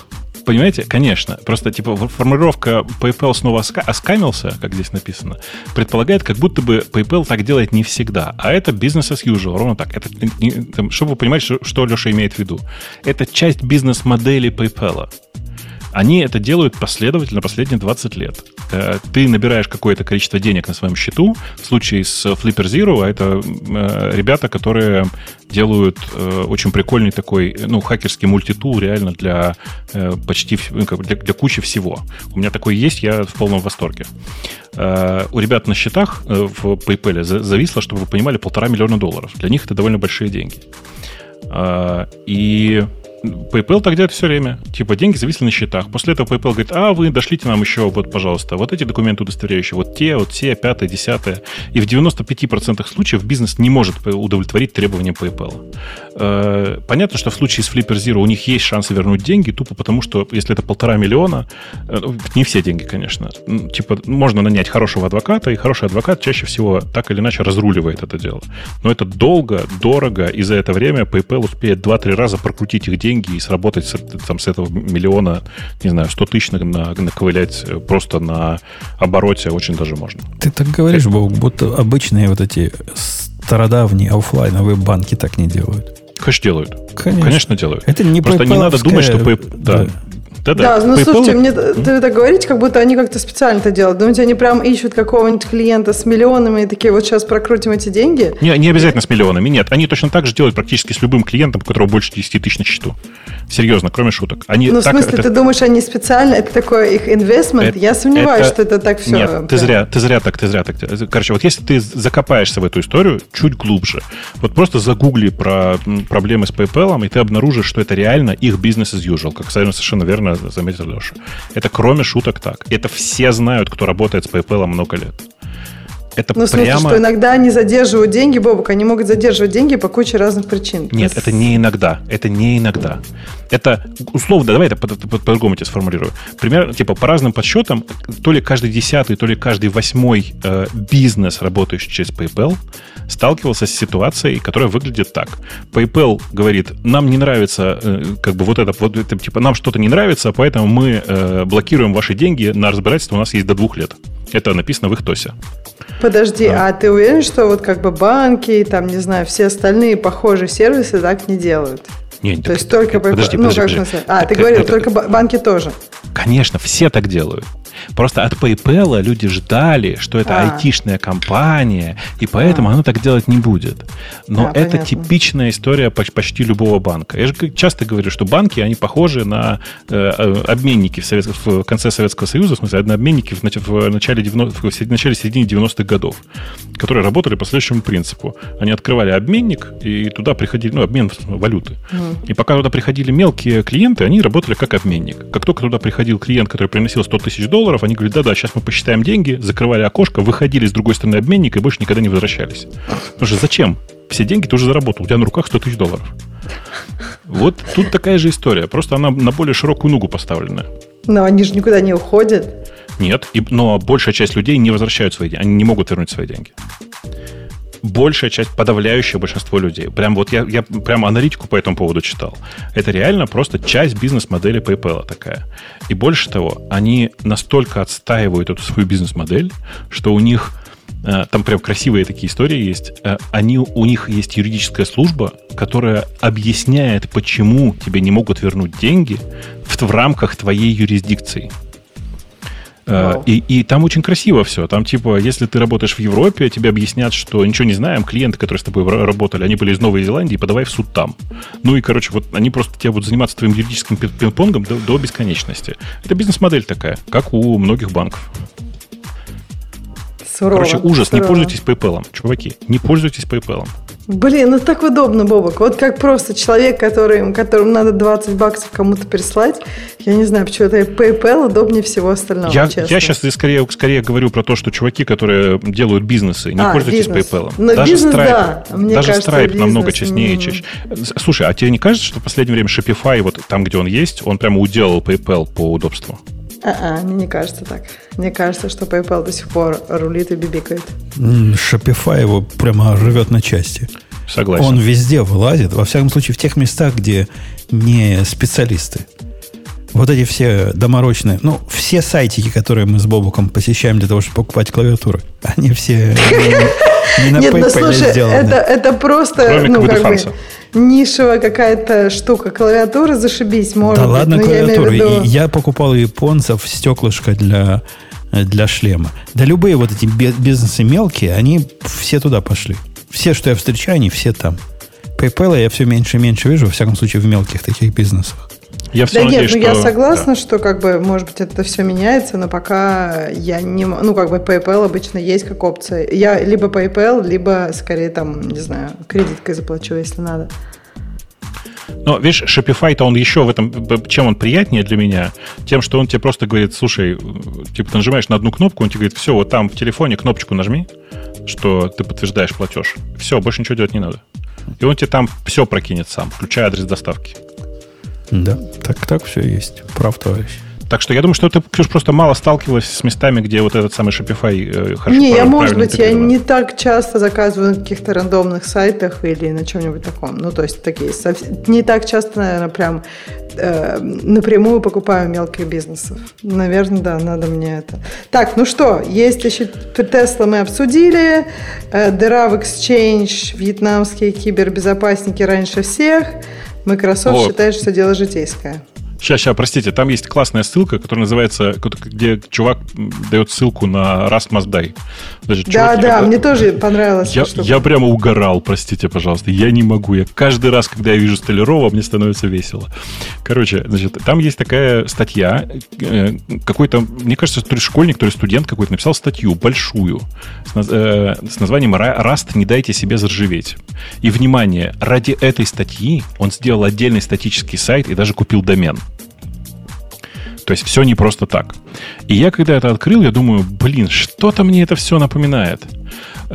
И у него там есть свой собственный личный сайт, тоже на отдельном домене. А потом я встречаю вот эту статью, где, где чувак на, на Хабре разбирает, собственно, эту статью с Rust Must Die. И он пишет, ее репостнул Андрей Викторович Столяров, доцент кафедры алгоритмических языков факультета ВМК МГУ имени Ломоносова и по совместительству научрук, студента-автора статьи. И тут мне все стало понятно. Значит, чтобы вы знали, кто такой Столяров. Это феноменальный деле совершенно чувак. Ну, давайте, что вам в пример привести? Это чувак, который много лет ведет несколько своих веселых бложиков. Он действительно преподает на ВМК МГУ. И мне кажется, это позор какой-то. Потому что это чувак, ну, как бы, это, как это, сексист и... Э, блин, даже я не знаю, Ксюш... Короче, давайте не будем ударяться в личные характеристики, давайте пройдемся по техническим характеристикам этого удивительного человека. Во-первых, это удивительный для меня человек, который не смог на своем персональном сайте, на который он привлекает людей, настроить эйч ти ти пи эс. Ну вот у него сайт по эйч ти ти пи отдается. А почему? Вам Потому как? Что он не смог, просто, мне кажется, он это... Ну, его ну... не парит плашечка в Google Chrome. Когда Google Chrome же не хочет ходить на эйч ти ти пи. Эм, ну, э, я как бы что хочу сказать-то? В смысле, я просто... У, у, у, не, когда вижу сайт человека, который сделан на эйч ти ти пи, мне все становится про это, понятно про этого человека. А тут ты там расскажи, история. Ты там это что-то крока. Про сексизм еще хотел. Ну, давай. Слушай, про ну просто какой смысл? Он просто сексист, трансфоб и чувак, который Ха? безостановочно рассказывает всем... То есть ты думаешь, как, как ты связан с Растом, правильно? Я думаю, что... Я, нет, я просто... И когда я... А, да, и у него, у него просто все такое. Он просто набрасывает на все. И это просто чувак, который, ну, в своей жизни, это вот такой, например, как Женя, он в своей жизни научился писать на C и с тех пор пишет на C. Все остальное для него выглядит как, ну, черт что. Слушай, ну, понимаешь, C, вот это непростой язык. Особенно, если ты много знаешь, я могу понять. Это как sunk cost, да, fallacy. То есть ты уже вложил столько сил времени. Ты там все уже понимаешь. Какие-то еще языки мимо проплывают. Ты думаешь, да тьфу, что же мне теперь опять десять лет потратить, чтобы эти новые языки учить? Я, не, есть... не надо грязи. Я еще не, я на, про тебя на, не говорю. На машинке да, умею, не... Вова, крестиком. Я тебя, это не крестиком про тебя. Машинком. Это про того. Это... Крестиком. Фоба, короче, короче, господа, значит, обходите Крока стороной. Крок, в смысле, это, это Андрея Столярова. Обходите стороной. И людей, с которыми с ним тусят, тоже обходите стороной. Это просто очень специфический фрик такой. Он, ну, характерный. Он... И как бы это, а мне, а мне хотелось дать противоречивый совет. Главное, вы не заморачивайтесь. Если вам хочется по- послушать тролля, то можно Конечно. слушать тролля. А особенно, он не тролль. Если он мы не про тролль, Раст да. говорим, то можно как бы... Так да. и есть. Так, и тут есть важный момент, что этот чувак не тролль. Он очень искренний чувак. Вот это без сарказма, и серьезно. Он очень искренний человек, как пожарный. То есть он прям реально вот, типа, вся эта его буря эмоций, его того, что Раст говно, она от, от, как бы от человеческой искренности. Он просто искренне считает, что это просто полное говно, бред, и транслирует это все наружу. Ну, как бы, он больной, конечно, но это не, не, не, как бы не, не меняет его искренности в этом, в этом вопросе. Mm-hmm. Но, на самом да. деле, автор статьи, который на, на Хабре, который называется «Раст должен умереть», МГУ сделал замеры. Это который, в которой он разбирает эту статью с сайта Раст Маздай. Вот автору, автору этой статьи просто респект, потому что он воспользовался той тактикой, которую я считаю максимально правильной. Знаете, в какой-то момент тут завел себе такую тактику, что типа как отвечать человеку, который э, подходит тебе и говорит, ты говно, ну или там что-то такое. Ты как бы поправляешь очки, серьезно смотришь на человека и объясняешь ему, что, безусловно, где-то на, там, на четыре-пять процентов я состою из говна, но как бы как и все остальные люди. Потому что так устроен процесс пищеварения. И дальше ты серьезно человеку объясняешь, ну, как бы, свою позицию. Как будто бы перед этим не было эмоционального наброса. Так вот, чувак на Хабре, гениальный, как его зовут, надо запомнить, Хумбук, Хумбук. Хамбаг, я понимаю. Совершенно гениально разобрал все, как бы все, все акценты и аспекты из, из изначальной статьи так, как будто бы он не понимал, что изначальная статья просто бред. И реально его статью интересно читать. Вы ради интереса сходите, посмотрите. Там статья, в которой чувак отключает у Раста как бы и, и, и системную, и, и корневую библиотеки, оставляя, по сути, там, типа, представляя его, превращая его в макроассемблер такой же, как C. И в результате получается, да, что он по тактико-техническим характеристикам внезапно оказался немножко лучше, чем C. Но ничего удивительного здесь нет, он просто более современный в этом смысле, с более точным управлением тем, что сейчас происходит.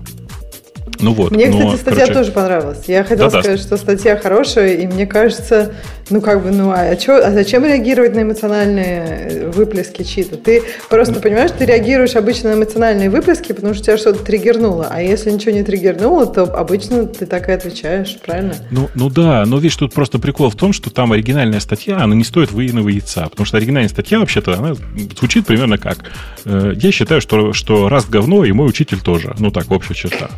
А, а чувак ему ответил нам более длинной, более полной исследовательской статьей, которая прямо реально хороша, кроме шуток. Но он там Например, тоже пытался на МГУ наезжать. Как ну, бы... это такое. Нет, у него, он там не, у него там наезда на МГУ нет. Он говорит, что удивительно, что этот человек преподает в МГУ. Я тут с ним согласен. Я тоже считаю, что на самом деле э, люди, которые преподают в ВУЗе, как мне казалось, должны быть более... Корректно. Не знаю, как там скажем. Правильно в комментах написали, типа, все вообще сказали, ой, круто, что какой-то преподаватель в ВУЗе вообще слышал, что такое Rust.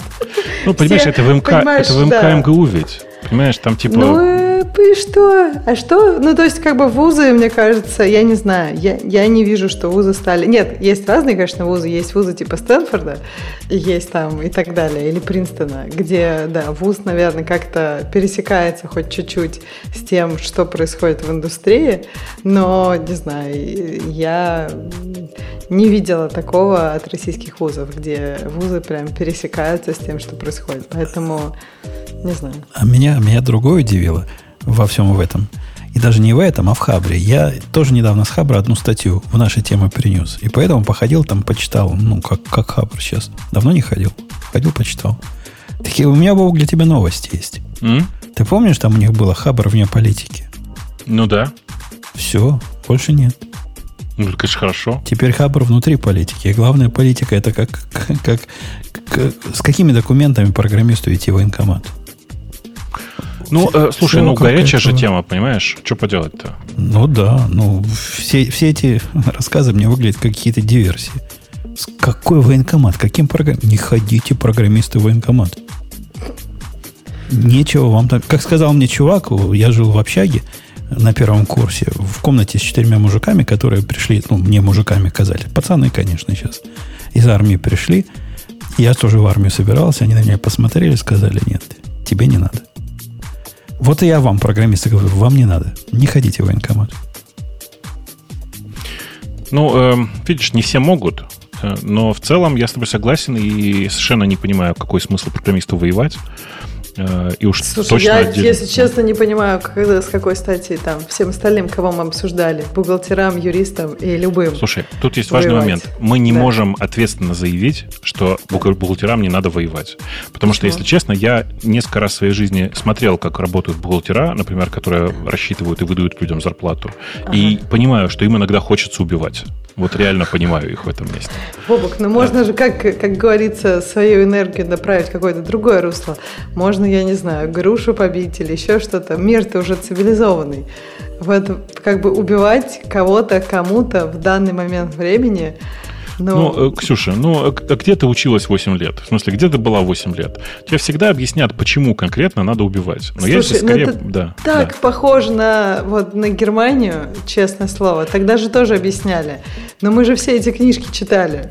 И тогда мы думали, как это может быть? Вот как цивилизованная страна, которая была ведущей в науке в тот момент, превратилась в то, что превратилась. А сейчас мы такие, ну да, у людей причины... Угу. Да ну, это, это не мы, это они. они. Но... Мы, это, мы это говорим, что уроды просто. А они говорят, у нас причины. Ну вот да, мне кажется, причина, причина убивать кого-то и быть убитым, мне кажется, должна быть какая-то очень большая причина, а не, ну, типа, что я не знаю. Да, да, причина простая. Кто, кто Тургенев сказал, что народ-богоносец оказался свиньей? Ну вот, вот, вот вам и причина. Ну, э, слушай, в разных странах мира почитают разных животных. Возможно, где-то нужно почитать и свинью, я не знаю. Но у меня здесь аргумент гораздо более простой. Я считаю, что нет никакого смысла воевать на чужой территории. Пока ты воюешь на своей, хотя бы понятно, ради чего ты это да, делаешь. Это правда. Но, типа, когда это начинается да. на чужой, у меня начинают возникать вопросы, честно тебе скажу. Да, Но да, в любом да, случае, да. ребят, как бы здесь понятно, что Habr на самом деле по-прежнему вне политики, а я по-прежнему считаю, что когда ты уверенно говоришь, что ты вне политики, это значит, что политика уже пришла к тебе. Ну, как бы тут уже других вариантов нет. Вот. Поэтому давайте, наверное, закругляться. Мы и так все да. круглые. Да, у, нас, да. у нас время записи у меня идет три часа десять минут. Это вообще Хватит уже, ре- реальность или реальность? Это потому, что мы с тобой зарубились, потому что ты, как бы видишь, я всегда тебе говорил, что Go слишком многословный. Вот мы и зарубились на полтора часа. Причем, заметь, ты из лаконичного питона большинство слов-то принес. Не, это не мне... так. Это не так. Ты тоже а мне понравилось, говорил. Что вы это, это, эту беседу сделали из трех строчек. Мне кажется, на гиковский выпуск надо просто приносить три, три строчки кода. Слушай, и потом ну... мы в эти два часа их обсуждать. А То вот есть это, не смотри, тема была, ничего. Мы поступили как вот чувак этот с Habr, потому что мы взяли три, статьи, три строчки кода, и вместо того, чтобы просто сказать, эти три строчки, как и вся статья, полное говно, мы, мы начали всерьез ее обсуждать и зарубились на эту тему. Мы, как настоящие китайские философы, из капли этого говна целую вселенную восстановили. И нормально вышло. Что-то фраза была какая-то слишком сюрреалистична. Там все было как-то... Что? Ну, ладно. Э, ну что, давайте на этой да. оптимистической ноте да. до следующей недели. Те, кто по Грею скучает, он в следующий раз придет. Не, не волнуйтесь. Мы, мы заставим. Принесет новых анекдотов. Пока. Услышимся. Пока. Пока. Это шоу создано при поддержке DigitalOcean. Облачные технологии могут быть сложными, но создание надежной и доступной облачной инфраструктуры скорее просто. DigitalOcean предлагает широкий ассортимент продуктов для вычислений, хранения данных, баз данных и организации сетей. Вы могли бы передать вашу облачную инфраструктуру в надежные руки, а сами вернуться к самому важному – созданию приложений, меняющих мир и способствующих развитию вашего бизнеса. Предсказуемые цены, подробная документация и услуги, которые нравятся разработчикам – это и есть DigitalOcean. Получите поддержку на каждом этапе роста от команды из одного до команды из тысячи человек с помощью простых и мощных облачных технологий. Развивайтесь в DigitalOcean. Начать бесплатно можно по ссылке dot dot co slash radio t twenty twenty-two.